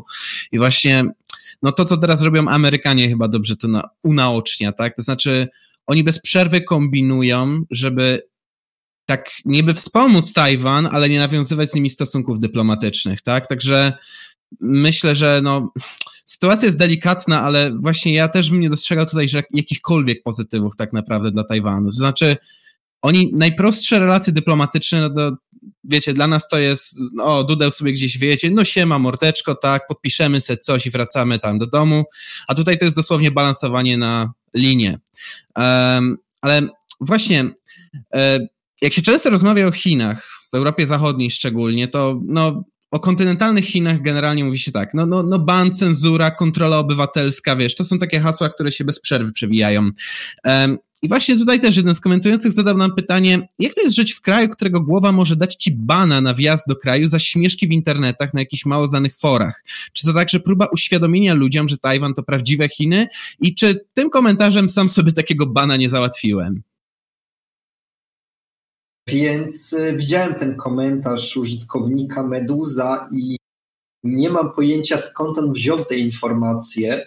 E, być może o czymś nie wiem, natomiast e, może przykładem tutaj posłużyć właśnie mój przyjaciel, który tutaj właśnie ze mną mieszkał za ścianą. Również Polak, który spędził rok na wymianie w Harbinie, czyli w mieście właśnie w Chinach kontynentalnych.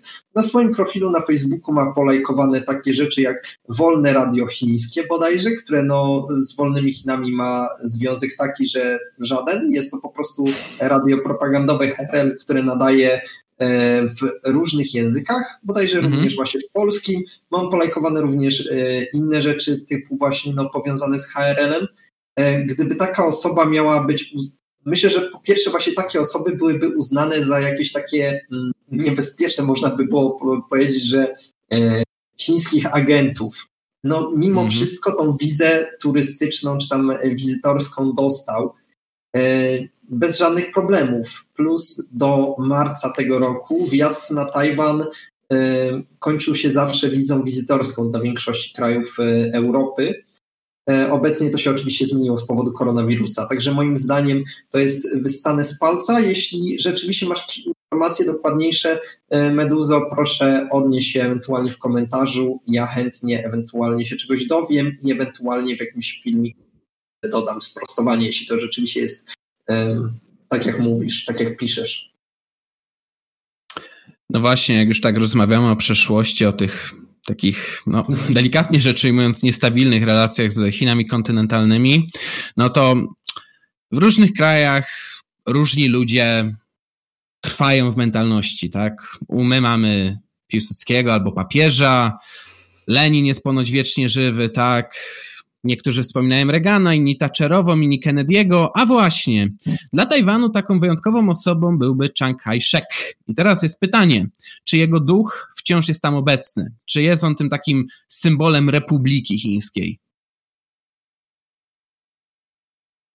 Kwestia wygląda tak, że zależy kogo zapytasz. Są ludzie, hmm. którym jeśli, od, jeśli sparafrazujesz to słynne niedobre powiedzenie o papieżu i dasz tam Czankajszeka, to po prostu naplują ci w mordę, po czym dadzą cię na komisariat. Nie jestem pewien, e, jak będzie, jeśli chodzi o odpowiedzialność.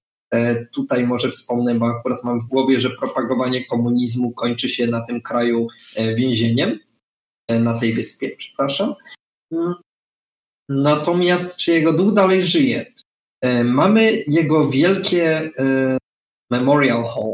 Nie wiem, jak to nazwać. E, to jest po prostu gigantyczny budynek ku pamięci Chiang Kai-sheka, w którym widnieje jego gigantyczna podobizna, bodajże chyba z brązu i jest ona po prostu mm. bodajże 15-metrowa, 20-metrowa, ciężko mi niestety z pamięci teraz powiedzieć. Niemniej jest ona a może raczej ona rzeczywiście jest, a w jej miejscu, pod nią, wybudowano największe chyba centrum przesiadkowe metra tajpejskiego. Więc to jest chociażby jedna kwestia. Kiedyś również moja e, korepetytorka zabrała mnie na e, żarcie i zabrała mnie do knajpy, gdzie podobno dało się naprawdę nażreć za e, cenę. Dało się rzeczywiście. E, natomiast knajpa była po prostu wystrojona podobiznami, e, zdjęciami, wszystkim związanym z Chiang. Było tam tyle Chiang że e, po prostu ciężko by było go nawet policzyć, więc są miejsca, które rzeczywiście są, za, są wypełnione Chiang. Są również osoby, które dalej widzą w nim tego przywódcę, ale chociażby ten mój ukochany Jay, mój były współlokator, jest świetnym przykładem, że nie do końca to się zawsze sprawdza, ponieważ on mówi, e, ja Chiang Kai-sheka nienawidzę, ponieważ on e, zamordował mojego dziadka. Zapewne mm -hmm. nie bezpośrednio, ale pewnie jego działania no, mogły być nieraz podobne do tych działań Che Guevary, powiedzmy. Nie wiem, czy sam sobie tego bana właśnie nie załatwiłem. Znaczy, no, no, rozumiem, rozumiem skąd takie podejście może wynikać, no bo generalnie rzecz ujmując, ta walka o władzę w latach, tam pod koniec lat 40., tak, e, no nie była prowadzona czysto dodatkowo, no Chang się właściwie bał nawet utracić sam ten Tajwan, także no my na przykład nie lubimy wyciągać tej karty, że no technicznie Piłsudski u nas doszedł do władzy przez przewrót, tak, wojskowy i też go niektórzy w, te, w tamtym okresie nienawidzili za to, no i spodziewałem się w sumie takiej odpowiedzi, nie, że będą ludzie, którzy będą mieli problem z tą taką przeszłością, bo ona nie jest ani biała, ani czarna, ona jest taka właśnie w odcieniach szarości, jeśli chodzi o Changa i właśnie zaskakuje mnie, że znaczy w sumie nie zaskakuje mnie właśnie to, że ten twój znajomy no może już nie przywiązywać takich patriotycznych uczuć do niego. Sam stwierdziłeś, że młodzi już mają trochę inne podejście niż starsi, tak, do kwestii Chin kontynentalnych i tak dalej, i tak dalej. Już być może nawet perspektywa czasu sprawia, że no, nie czują tego, co ludzie, którzy żyli bliżej tych wydarzeń. No właśnie. Ale tak jeszcze pozostając chwilę przy tym temacie cenzury. Jak wyglądają właściwie te wolności obywatelskie na Tajwanie? To znaczy wolność słowa, wolność zgromadzeń, czy na przykład wolność wyznania? Jeśli chodzi o wolność słowa, e, ciężko mi jest do końca stwierdzić, prawda, ponieważ no, nie za dobrze władam tym chińskim. Co prawda, większość osób mnie chwali, natomiast bliżsi znajomi mówią, e, twój chiński jest do dupy. Więc ciężko mi jest dokładnie stwierdzić, o czym oni tam rozmawiają. Natomiast z tego, co mi wiadomo, nikt z moich znajomych się nie skarży. Ludzie potrafią mi powiedzmy na komunikatorze, czy gdzieś tam też na Facebooku, gdzieś tam czasami widzę, ktoś potrafi na przykład e, mówić złe rzeczy o pani prezydent Tsai Ing-wen, e, mhm. prezydent Tajwanu i nic z tym nie ma żadnego problemu, więc wydaje mi się, że raczej ta wolność słowa jest i jeśli chodzi o internet, no to słyszymy, że w HRL-u mamy właśnie blokady tego, tego, tam trzeba przez VPN przejść wtedy z Hongkongu tam sygnał twój jest nadawany i wszystko działa, a tak to nie. Mm. Tutaj czegoś takiego nie ma. Usługi Google'a normalnie działają, e, wszystko jest tak jak należy. Nie miałem chyba z niczym problemu, żeby e, coś z aplikacji uruchomić. Pewnie. A Jeśli chodzi o. Tak? Wiesz co, bo to było troszeczkę dłuższe pytanie, a ja dopiero właśnie tutaj podkreśliłem samą wolność słowa.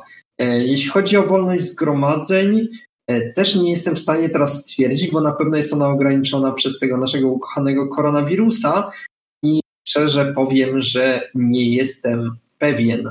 Mm, nie chcę po prostu e, nikogo wprowadzić w błąd, być może ewentualnie sprawdzę to po prostu i dodam to do tego filmu, który ewentualnie nagram. E, natomiast mamy jeszcze wolność religii.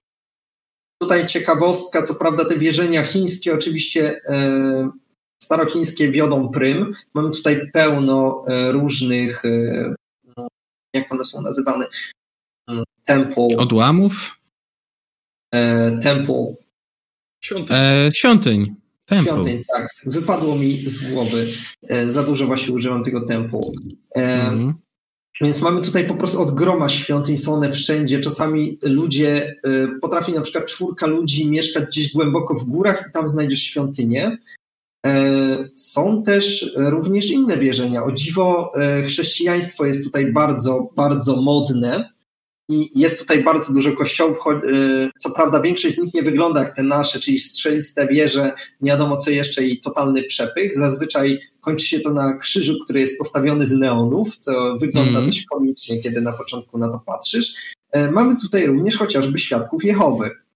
Co hmm. w Rosji, w Rosji powiedzmy bycie świadkiem Jehowy, czy też właściwie sami świadkowie Jehowy są nielegalni. E, natomiast no tutaj oni jak najbardziej mogą sobie głosić, e, chociaż większość ludzi, jakich pytam, to nawet nie wiedzą, kim oni są. Więc podejrzewam, że tak samo. A, widziałem również jeden meczet, także to również nie jest problem. Także e, religie to jest chyba kwestia, którą pozostawiono ludowi i każdy sobie wierzy, w co mu się żywnie podoba. Ten mój e, ulubiony przyjaciel Jay, on jest właśnie chrześcijaninem, mimo że jego rodzice właśnie są tej e, wiary typowo jakiejś e, chińskiej. Też ciężko jest tam cokolwiek o tym powiedzieć, bo ona się zmieniła trochę na Tajwanie, jest bardzo skomplikowana, ma bardzo wiele Pewnie. A powiedz mi, Witek, e, jak mieszkańcy Tajwanu odnoszą się do sytuacji, która obecnie dzieje się na Hongkongu? Są zaniepokojeni, że nie wiem, u nich może się stać coś podobnego, czy w jakiś sposób konkretny reagują na to? Jak to wygląda? E, to znaczy, musimy tutaj też e, ustalić pewną różnicę między tym, co jest z Hongkongiem, a co jest z Tajwanem, ponieważ one mają, mimo że drobne podobieństwa, to jednak Jedno terytorium mm, należy się Chinom w niedalekim aż tak czasie, e, drugie teoretycznie nie należy się im wcale. E, plus dodatkowo no jedno jest strefą zdemilitaryzowaną, z tego co wiadomo, a przynajmniej no nie mogą posiadać własnego wojska. Natomiast Tajwan, no jak już podkreśliliśmy, to wojsko, tą służbę wojskową posiada, więc ma się jak bronić. Więc oni są, tak jak już wcześniej wspomniałem, oni są przekonani, że Amerykanie im pomogą, jeszcze chyba coś tam wspominają, że Japończycy im pomogą, e, plus sami mają swoje siły, także oni się aż tak nie obawiają. Jeśli chodzi o, to, o samo to, co dzieje się w Hongkongu, e, tutaj zdania są cholernie podzielone, ponieważ wiele osób mi wspominało, że osoby z Hongkongu, e, jak to by powiedzieć po polsku, no po prostu spoglądały z góry na osoby z Tajwanu jako osoby mm -hmm. z mhm. kraju, który jest gorszy. Pewnie nie bez powodu, to znaczy, no, jeśli chodzi o zarobki, podejrzewam, chociaż nie jestem do końca pewien, ale no, mamy bardzo dużo, e, bardzo bogatych ludzi z Hongkongu, natomiast no, na Tajwanie również tacy ludzie są. No jednak po całym społeczeństwie, powiedzmy, tego aż tak nie widać.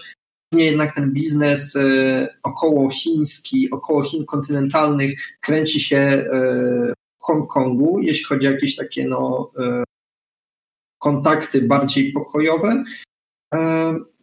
Więc oni troszeczkę jednak sobie nagrabili u Tajwańczyków, przynajmniej niektórzy. Mm. Więc niektórzy mówią, a dobrze im tak, bardzo dobrze. Mm. Więc no takie, prawda, bardzo znajome z naszego kraju. E, wszystkim no tak. się współczuje, ale tym Niemcom to by się tam do... No. W sumie podobnie jak reakcja konfederatów na to, co się dzieje na Białorusi. Że Łukaszenka dobrze, niech rządzi, jest super, i w ogóle, co dla mnie też jest zupełnie niezrozumiałe. Nie stosowałbym tutaj akurat takiej przenośni, no bo tam akurat to jest moim zdaniem tak, kwestia tak. szurstwa i utrzymywania, że tak, twarda dyktatura to jest zawsze dobre rozwiązanie.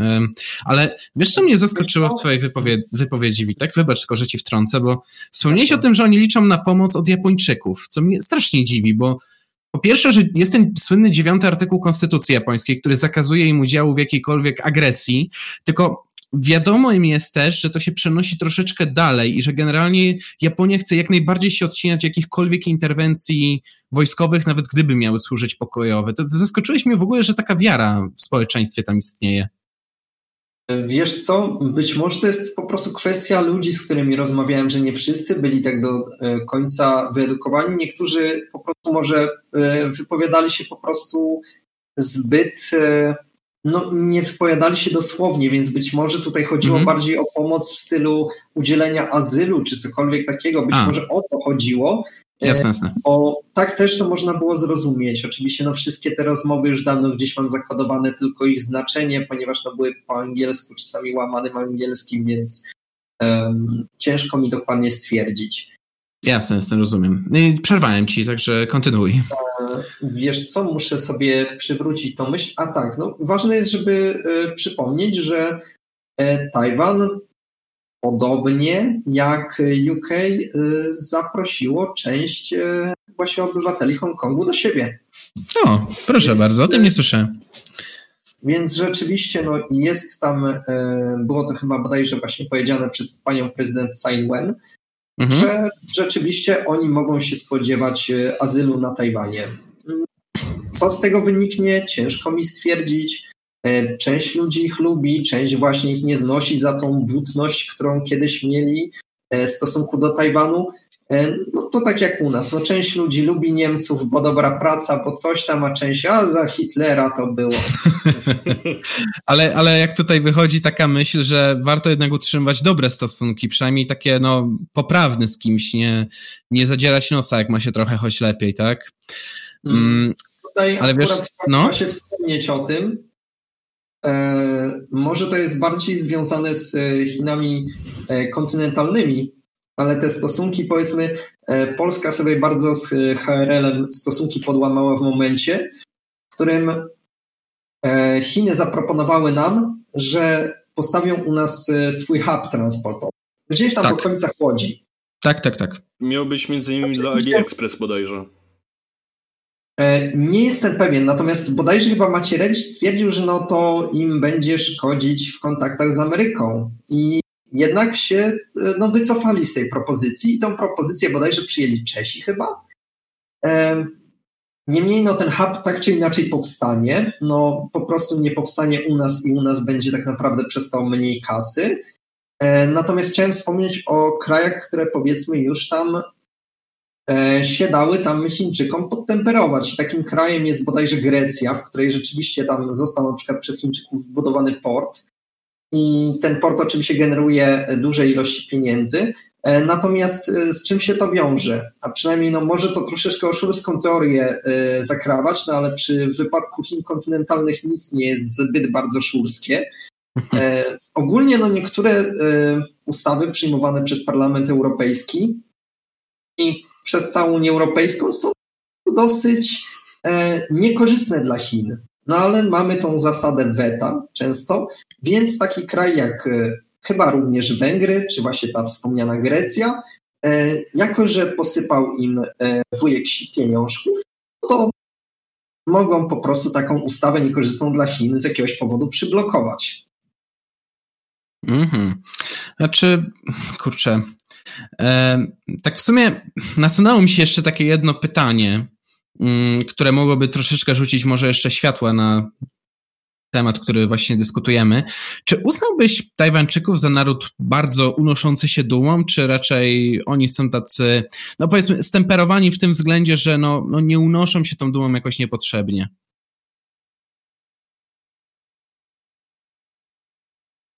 Od, y, to zależy od pokolenia, wydaje mi się. Ci mhm. obecni, e, tak jak mówiłem, oni bardzo e, cisną właśnie Chińczyków, i mają dużo takiej butności w sobie, oni się bardziej czują tą częścią tego, e, no powiedzmy reszty świata, bo chyba tak to można w tej chwili określić, czyli tam no, bliżej im powiedzmy tam do Japończyków, do USA e, z jakimiś tam właśnie myślami.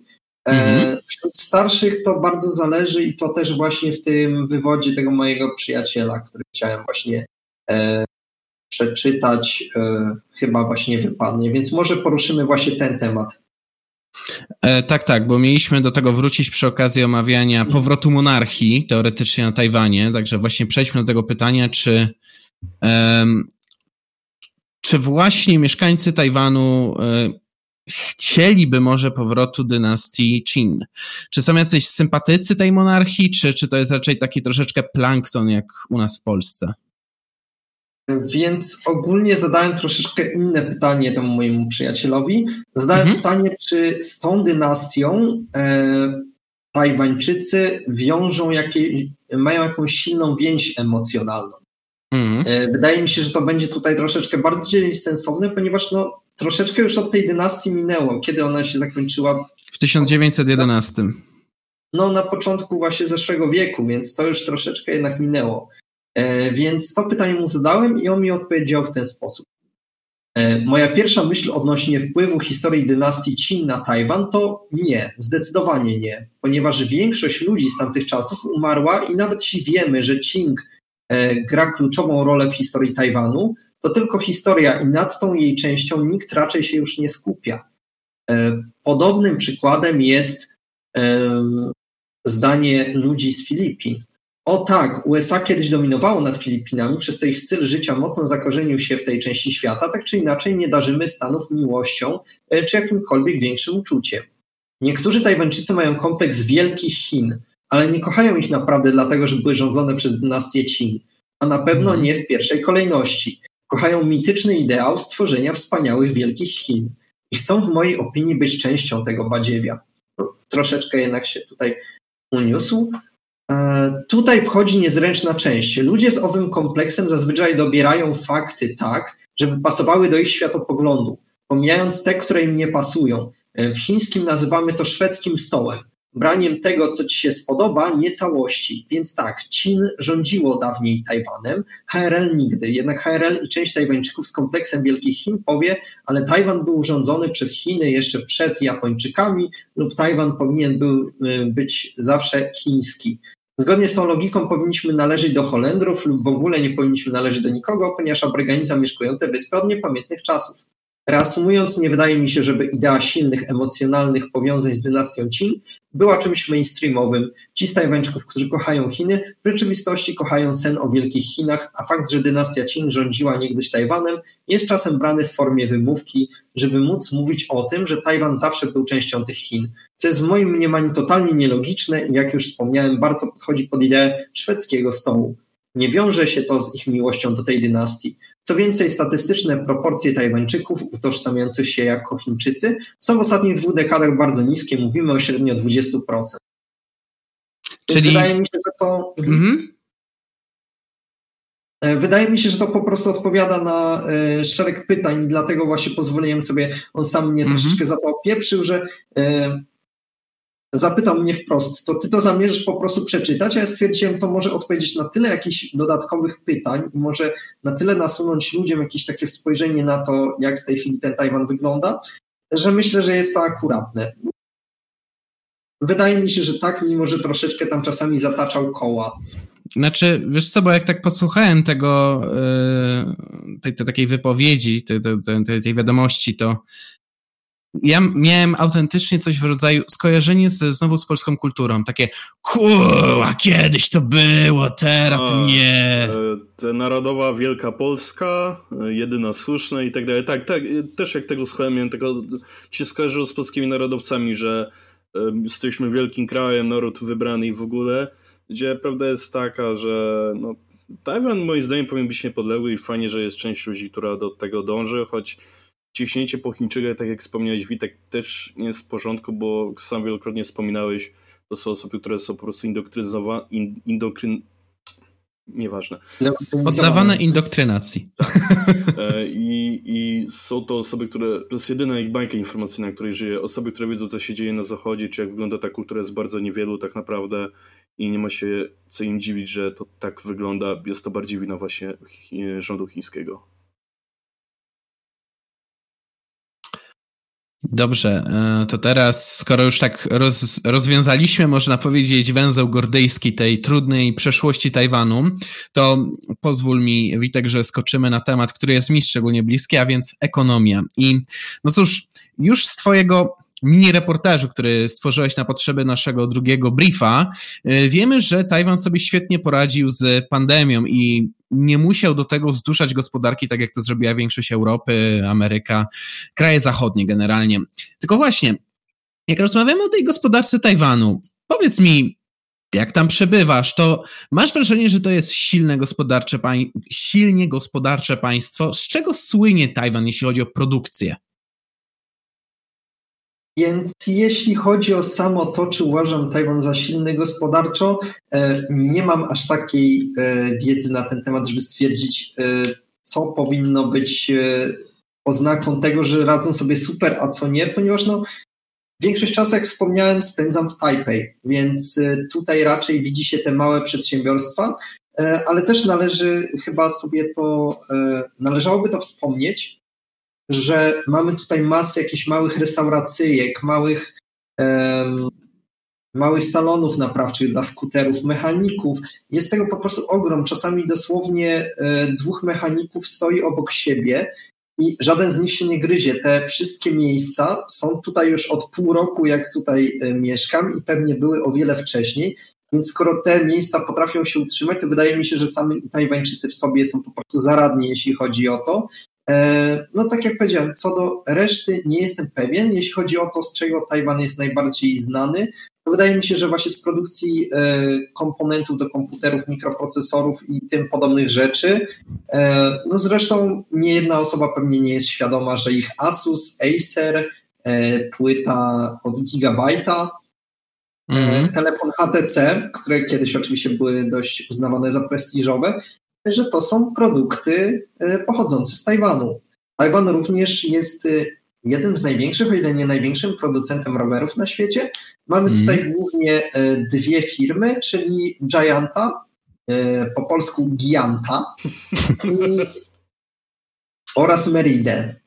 Więc tak, Wydaje mi się, że głównie właśnie tutaj jednak będą te mikroprocesory, też komponenty, pod którymi nie mogą się podpisać, typu naprawiałem niedawno PS4, na niej na przykład było napisane e, na jej procesorze e, stworzony w Tajwanie, złożony w Malezji. Także myślę, że głównie właśnie na tym skupiają swoją gospodarkę i zresztą spotkałem też sporo osób, które są jakimiś tam właśnie inżynierami odnośnie takich spraw. Wiesz, właśnie pytam z jednego powodu. Otóż Jeśli weźmiemy sobie mm, wskaźnik taki jak PKB per capita, jeszcze po, skorygujemy go o parytet siły nabywczej, tak żeby to były w miarę porównywalne wartości, to Tajwan wypada znacznie mocniej od Polski, wiesz? Średnie, średnio na łebka tam przypadają 53 tysiące dolarów, gdzie u nas to tam jest nieco ponad 30 tysięcy. Ale właśnie, czy odczuwasz naprawdę jakiś większy prestiż, czy poziom życia Tajwańczyków, czy, czy to wygląda troszeczkę podobnie jak w Polsce? To znaczy, Jasne, jest jakiś tam paru bogatszych łebków, jacyś programiści w miastach, ale poza tym to no, no każdy wszędzie jak może. E, wiesz co, wspomniałeś chyba przy okazji tego wskaźnika odnośnie Big Maca, że e, ludzie... Oni są ciutkę niżej, wszystko jest ciutkę tańsze, tak. teoretycznie przynajmniej. To jest właśnie teoria. W rzeczywistości, powiedzmy, no ostatnio miałem ochotę na kapuchę kiszoną, więc stwierdziłem, a sobie zrobię, prawda? Mm-hmm. Po czym zobaczyłem, że połowa główki takiej kapusty kosztowałaby mnie 11 zł. I to nie jakiejś takiej normalnej naszej okrągłej niczym, e, niczym piłka nożna, ale mm-hmm. dosłownie no, bardziej przypominającej taką piłkę do rugby. E, większość rzeczy tutaj, mimo że wydaje się właśnie po statystykach, że będą tanie i mnie też się wydawało, że tutaj będzie tanio, ewentualnie będzie odrobinę drożej, w rzeczywistości wszystko jest no podobnie jak z tym piwem. E, chociażby mięso. E, jeśli kupisz mięso za 9 zł za 300 gram, będzie to totalnie nie do jedzenia. Przynajmniej na te takie e, polskie kubki smakowe. Żeby kupić sobie mięso, które będzie dla ciebie mniej więcej odpowiadać, musisz wydać mniej więcej za 300 gram powiedzmy 22 zł. Wow. Więc w tym momencie rzeczywiście mówimy o tym, że oni tam powiedzmy zarabiają więcej, też no, mhm. nie wiem, czy do końca cię zrozumiałem, bo nie mam tego wykształcenia.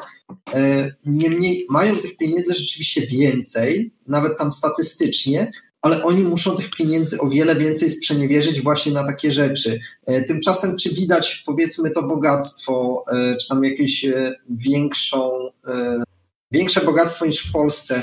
Widać to chociażby po ulicach, na których większość samochodów to są samochody całkiem nowe, a przynajmniej no na pewno po ulicach nie toczą się 30-letnie e, czy też 40-letnie pasaty i golfiny. E, czegoś takiego po prostu nie uświadczysz. Nawet na wsiach ludzie zazwyczaj mają całkiem nowe mhm. auta. Więc myślę, że to jest taka główna kwestia, którą widać. Znaczy, wiesz co, tak... Witek, sobie, że ci przerwę, Czarek. Wspomniałeś o tym, że mięso jest całkiem drogie. Chodziło o mięso typu wołowina, kurczak czy ogółem? Niezależnie od tego, co weźmiesz, to i tak będzie to po prostu drogie, więc nawet jeśli weźmiesz wieprzowinę, która tutaj uchodzi chyba za najtańsze mięso, e, to jest ona po prostu totalnie droga. Tak jak mówiłem, taki paski bekonu, który tak naprawdę bekonem nawet nie jest, a po umyciu e, zaczyna się z tego robić jakaś taka lepka breja, naprawdę nie chcę komuś obrzydzać żarcia, jeśli akurat coś je, ale po prostu tego się nie da nawet pokroić normalnie, bo ma to konsystencję gumy, jest to totalnie ścierwiaste i to potrafi kosztować 11 zł. Mhm. Teraz trafiłem coś za 8 zł. No, był to jeden z najgorszych zakupów mojego tajwańskiego życia. Okej. Okay. To tutaj wyjaśnię, że ten wskaźnik skorygowany właśnie o parytet siły nabywczej teoretycznie wskazuje, że właśnie społeczeństwo nie tylko, że zarabia więcej, ale tak jakby wszystkie ceny na świecie są zrównane mniej więcej, nie? To znaczy wszystko tam pod, dostosowujemy pod ten taki dolar nabywczy. Tylko właśnie e, ja do, do, dopytuję tutaj, ponieważ taki wskaźnik nie uwzględnia często różnic w społeczeństwie, różnych takich przepaści między klasami społecznymi i właśnie dlatego tak mogę drążyć, bo jeśli na przykład na Tajwanie występowałaby duża ilość ludzi biednych, bezdomnych itd., tak itd., tak to mogłoby to oznaczać, że mamy po prostu silne rozwarstwienie społeczne i tą nadwyżkę generują jakieś tam, wiesz, klasy wyższe, tak? Um, tylko z tego, co słyszę, no jak mówisz, dostęp do transportu, no mniej więcej każdy ma, pracę znaleźć może i jest nawet taka swoboda na zasadzie, no goście, którzy pracują trzy godziny dziennie i, i to im wystarcza do przeżycia, co w Polsce raczej byłoby trudne do pomyślenia. Także przynajmniej strzelałbym tak po naszej rozmowie, że to nie jest kraj silnie rozwarstwiony społecznie, chociaż prawdopodobnie przez obecność dużych spółek IT czy, czy producentów hardware'u prawdopodobnie jakiś stopień rozwarstwienia występuje, ale to by trzeba już było dokładniej zbadać. Dodatkowo powiedz mi jeszcze tak, no bo wiesz, mówisz tutaj o tym, że drogie są produkty, które generalnie trzeba importować, no bo Zawsze mięso, warzywa, cokolwiek będzie tańsze, jeśli w danym kraju one naturalnie występują, można je kupić na terenie naszego kraju. No, w Polsce na przykład dlatego, że no nie, będziemy mogli hodować świniaki tutaj na miejscu masowo, no to z automatu będą trochę tańsze, bo odpadają koszty transportu, nie? Ale Tajwan to jest właśnie wyspa, wyspa, która nie ma za bardzo agrokultury i musi większość takiej żywności ściągać, w związku z tym ona naturalnie staje się trochę droższa. Ale czy natrafiłeś tam na produkty, które są właśnie wyjątkowo tanie w porównaniu do standardów europejskich? Czy właśnie nie jest to prawda wtedy dla takiej elektroniki, która jest tam na miejscu produkowana?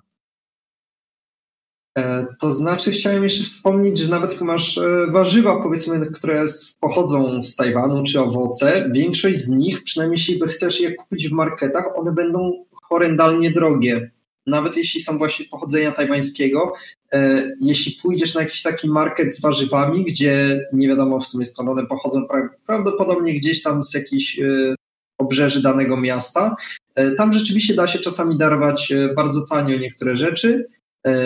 Powiedzmy na przykład jabłka są tutaj totalnie drogie, powiedzmy 5 zł za jedno, tymczasem smoczy owoc, który u nas jest czymś niesamowitym. E, tutaj w sklepie powiedzmy on potrafi kosztować tam 4-5 zł, ale gdzieś tam trafisz czasami na bazarku go za 2 zł. Mhm. Dobrze, natomiast jeśli chodzi o resztę pytań, elektronika. E, kiedy tutaj trafiłem, miałem nadzieję sobie kupić nowy telefon. Mhm. nadzieję, kupiłem sobie przed właśnie wyjazdem laptopa gamingowego, natomiast no jedyne na czym oszczędziłem e, była pamięć RAM. Zdecydowałem się tylko na 8 GB RAM, bo stwierdziłem, a sobie kupię 32 na Tajwanie po taniości. To typowy Polak, prawda?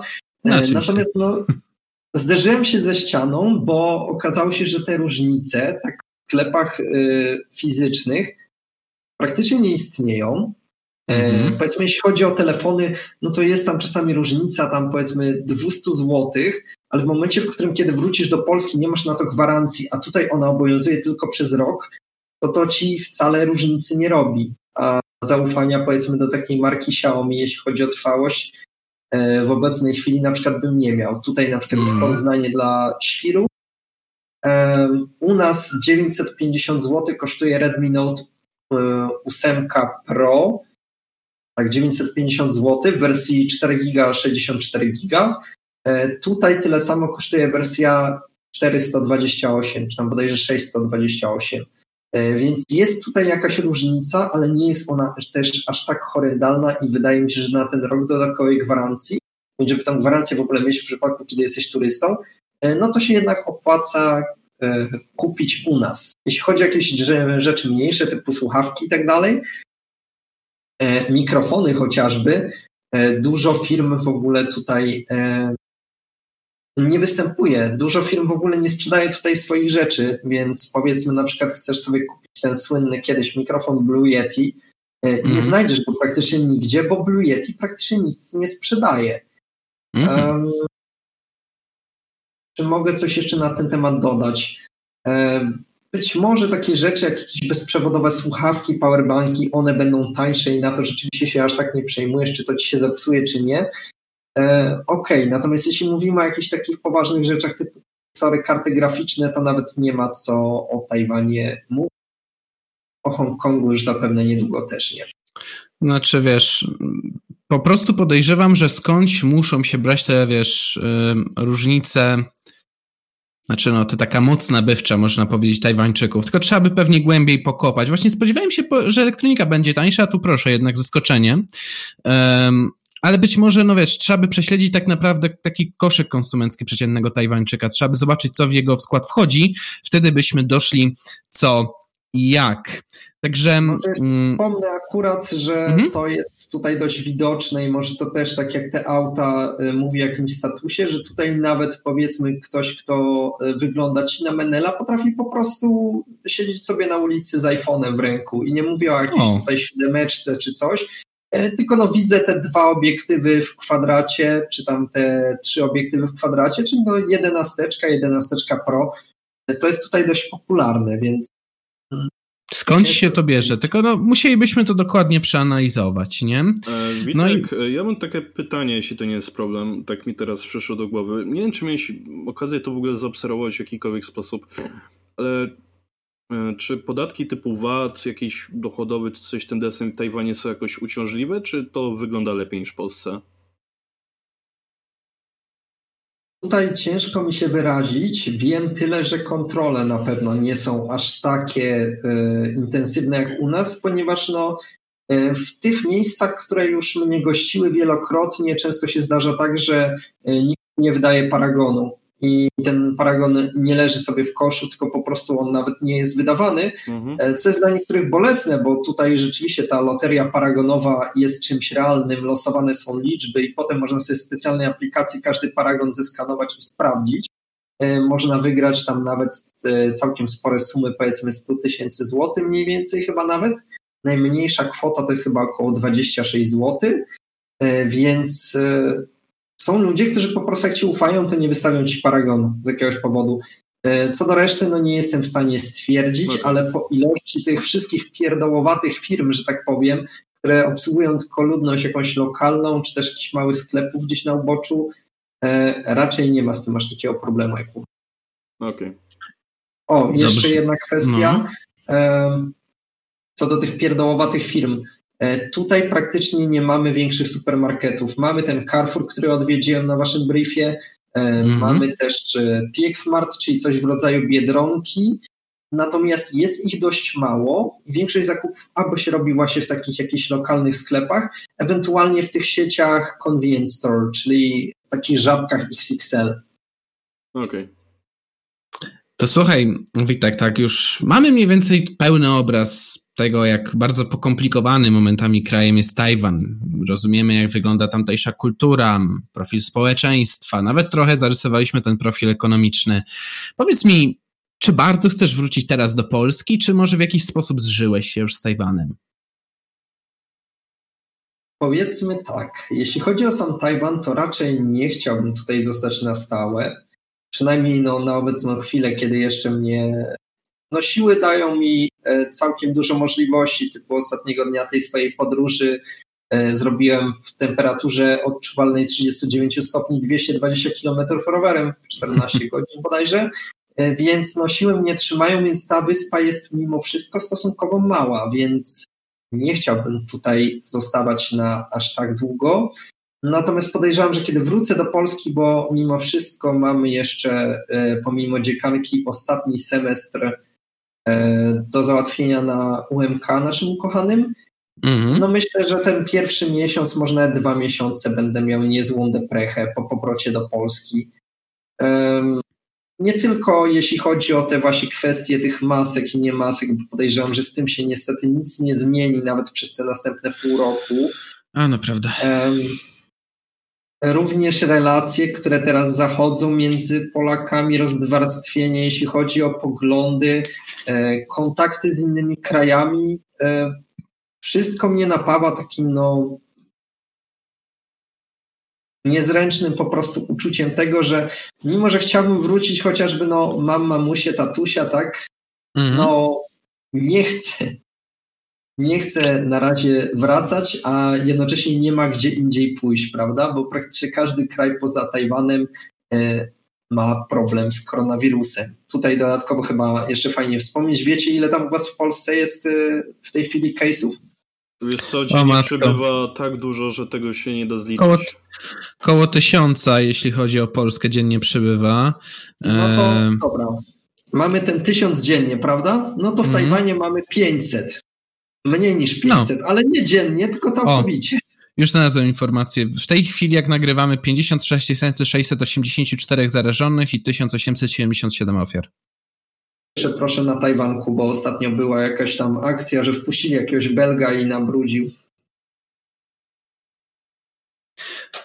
Znaczy, W ogóle jak się tak patrzy na tę sytuację, no ja rozumiem, że koronawirus, ale wiesz co, to może, żeby tak zakończyć troszeczkę mm, przyjemniejszą czy, czy, czy weselszą puentą, to powiedz mi, gdybyś mógł zabrać jakiś aspekt Tajwanu do Polski, wiesz, jakiś ich element kultury, zachowania, postaw, co takiego chciałbyś przywieźć z Tajwanu i tak wdrożyć powiedzmy w Polsce, jakbyś wiesz, grał w gry paradoksu i mógł magicznym przyciskiem zmienić kulturę narodu? Co, co byś zmienił? Co byś wziął od Tajwańczyków? Z czego powinniśmy brać przykład?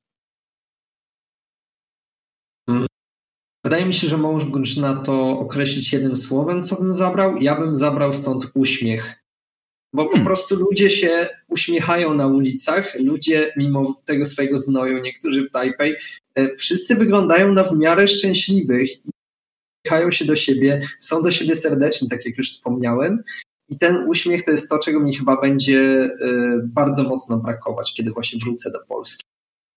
Spokojnie, spokojnie, przyjedziesz, odwiedzisz nas, to się pośmiejemy z tego wszystkiego, bo jak to wspominam często na briefach, trzeba zjeść wreszcie te paczkę korserzy, obudzić się z tej symulacji. Słuchaj, Witek, no, bardzo ci serdecznie... No? Nie chcę się budzić. Siedząc znaczy, przepraszam, siedząc no? na Tajwanie nie chcę się akurat budzić, nie? Na Tajwanie jasne. Jest to super. Po prostu jest to tak niesamowite zrządzenie losu, że akurat wszystko to się wydarzyło, kiedy tutaj trafiłem, że Mm. Sam się zastanawiam, jak mogę mieć tyle farta. W życiu zazwyczaj trafiają mi się same nieprzyjemne sytuacje. Pewnie. A, A kiedyś też chcecie się najeść. E, Witek, powiedz mi tak, mam takie dwa jeszcze króciutkie pytania, które mi przyszły na myśl. E, ja widzę te łóżko za tobą, akurat widzowie mogą tego w pełni nie widzieć, bo jesteś trochę ucięty, e, ale te łóżko nie wygląda na, na, zbyt duże. Powiedz, czy osoba z twoim wzrostem ma jakieś problemy wynikające z tego, że większość rzeczy jest dostosowana, nie wiem, do osób niższych? Wiesz co, ogólnie to łóżko się wydaje e, niższe, dodatkowo jeszcze jestem e, i nie jestem w swoim pokoju. Mhm. Jestem w pokoju, który po prostu został otwarty i to jest pokój mojego byłego sąsiada. E, natomiast łóżko może się takie wydawać. W sumie nie wiem dlaczego akurat że tak wyszło. Natomiast to łóżko ma długość bodajże 1,95 m. A, to spoko. E, więc jest ok. Jeśli chodzi o wysokość, to naprawdę na dolnym kojo e, śpię od 6 miesięcy, tam z przerwą właśnie na to moje Huandao. Jest nie ma żadnego problemu. Jest okay. naprawdę ok. Okej, okay, a powiedz mi, czy u was na Tajwanie, podobnie jak na przykład w Korei czy, czy w Chinach, choć Chiny to jest trochę oddzielny scenariusz, jeśli chodzi o jakieś media społecznościowe, komunikatory i tego typu rzeczy, czy u Was też się korzysta z całkowicie innych aplikacji niż u nas, które są na przykład u nas całkowicie nieznane albo mało powszechne? Ale my też jesteśmy Chinami. Przestań tak mówić. e, tak całkowicie poważnie, no to tutaj głównym komunikatorem jest Line, mhm. L-I-N-E i on jest w Polsce chyba zupełnie nieznany. No Tutaj w Azji używa go większość osób. E, również komunikatorem, co mnie zdziwiło, jest e, bardzo powszechnym Instagram. Instagram hmm. ma tutaj praktycznie każdy. Jednocześnie bardzo dużo osób nie ma Facebooka. Przynajmniej no nie jestem w stanie potwierdzić, czy. E, nie jestem w stanie potwierdzić tych słów, ale zasłyszałem już od kilku osób, że tutaj Facebook jest uznawany komunikatorem dla starych ludzi, tymczasem Instagram i Line są takie bardziej. Instagram jest bardziej młodzieżowy, a Line jest bardziej profesjonalny. E, na Line nawet nie ma jakiegoś. Jest coś w stylu tablicy, jest coś w stylu e, Twoich wspomnień, ale nikt tego praktycznie nie dodaje. Ludzie tam po prostu ze sobą rozmawiają i mają jakiś swój tam, e, zazwyczaj swoje zdjęcie, nie awatar. Ej, Dawid, to w takim razie Witek, jakby tu przyjechał z jakąś, wiesz, Tajwańczykiem, Tajwanką, to oni mogą powiedzieć, używacie Facebooka? Moment. Używacie Facebooka? Jesteście starzy i ci Polacy są starzy. Takie małe nawiązanie do I starego materiału Dema. Dokładnie. Um, no cóż. Problemy. Dok już lepiej się nie da spuentować tego materiału i to jest oficjalnie tytuł tego materiału. Także Witku, bardzo Ci dziękujemy za tą długą, wyczerpującą i bardzo ciekawą rozmowę. Jak już mówiliśmy na początku, to teraz też przypomnijmy, jeśli komuś się nasuwa jeszcze jakieś pytanie, chciałby czegoś rozwinięcia, chciałby no po prostu się załapać. Witek nam się tutaj zaofiarował, że przygotuje ewentualnie jeszcze taki materiał dostarczający odpowiedzi na takie pytania, które mogą się pojawić po wszystkim. Prosimy tylko o dodawanie do nich hashtagu um. Um, jeśli chodzi o nas, no to co? Przypomnieć tylko należy, że e, można nas słuchać na Spotify'u, na SoundCloudzie, na Google, na Apple'u.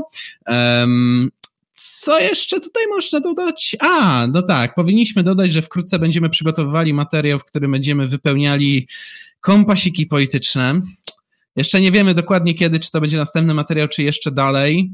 Zależy, jak się to ułoży, zależy, ile będzie zadanych nam pytań niezwiązanych z naszą rozmową z Witkiem, z Tajwanem. Um, jeśli nie zagromadzi się ich dość dużo, no to po prostu najpierw palniemy sobie palniemy sobie Kompas. E, kompasiki, a jeśli chodzi o hashtag Czarek Musisz, to pomyślę o tym, żeby w ramach podcastu udostępnić fragment jakiegoś gotowego utworu, także spokojnie, e, może mnie przekonaliście do tego, żeby tak, tak, tak urywek, urąbek pokazać.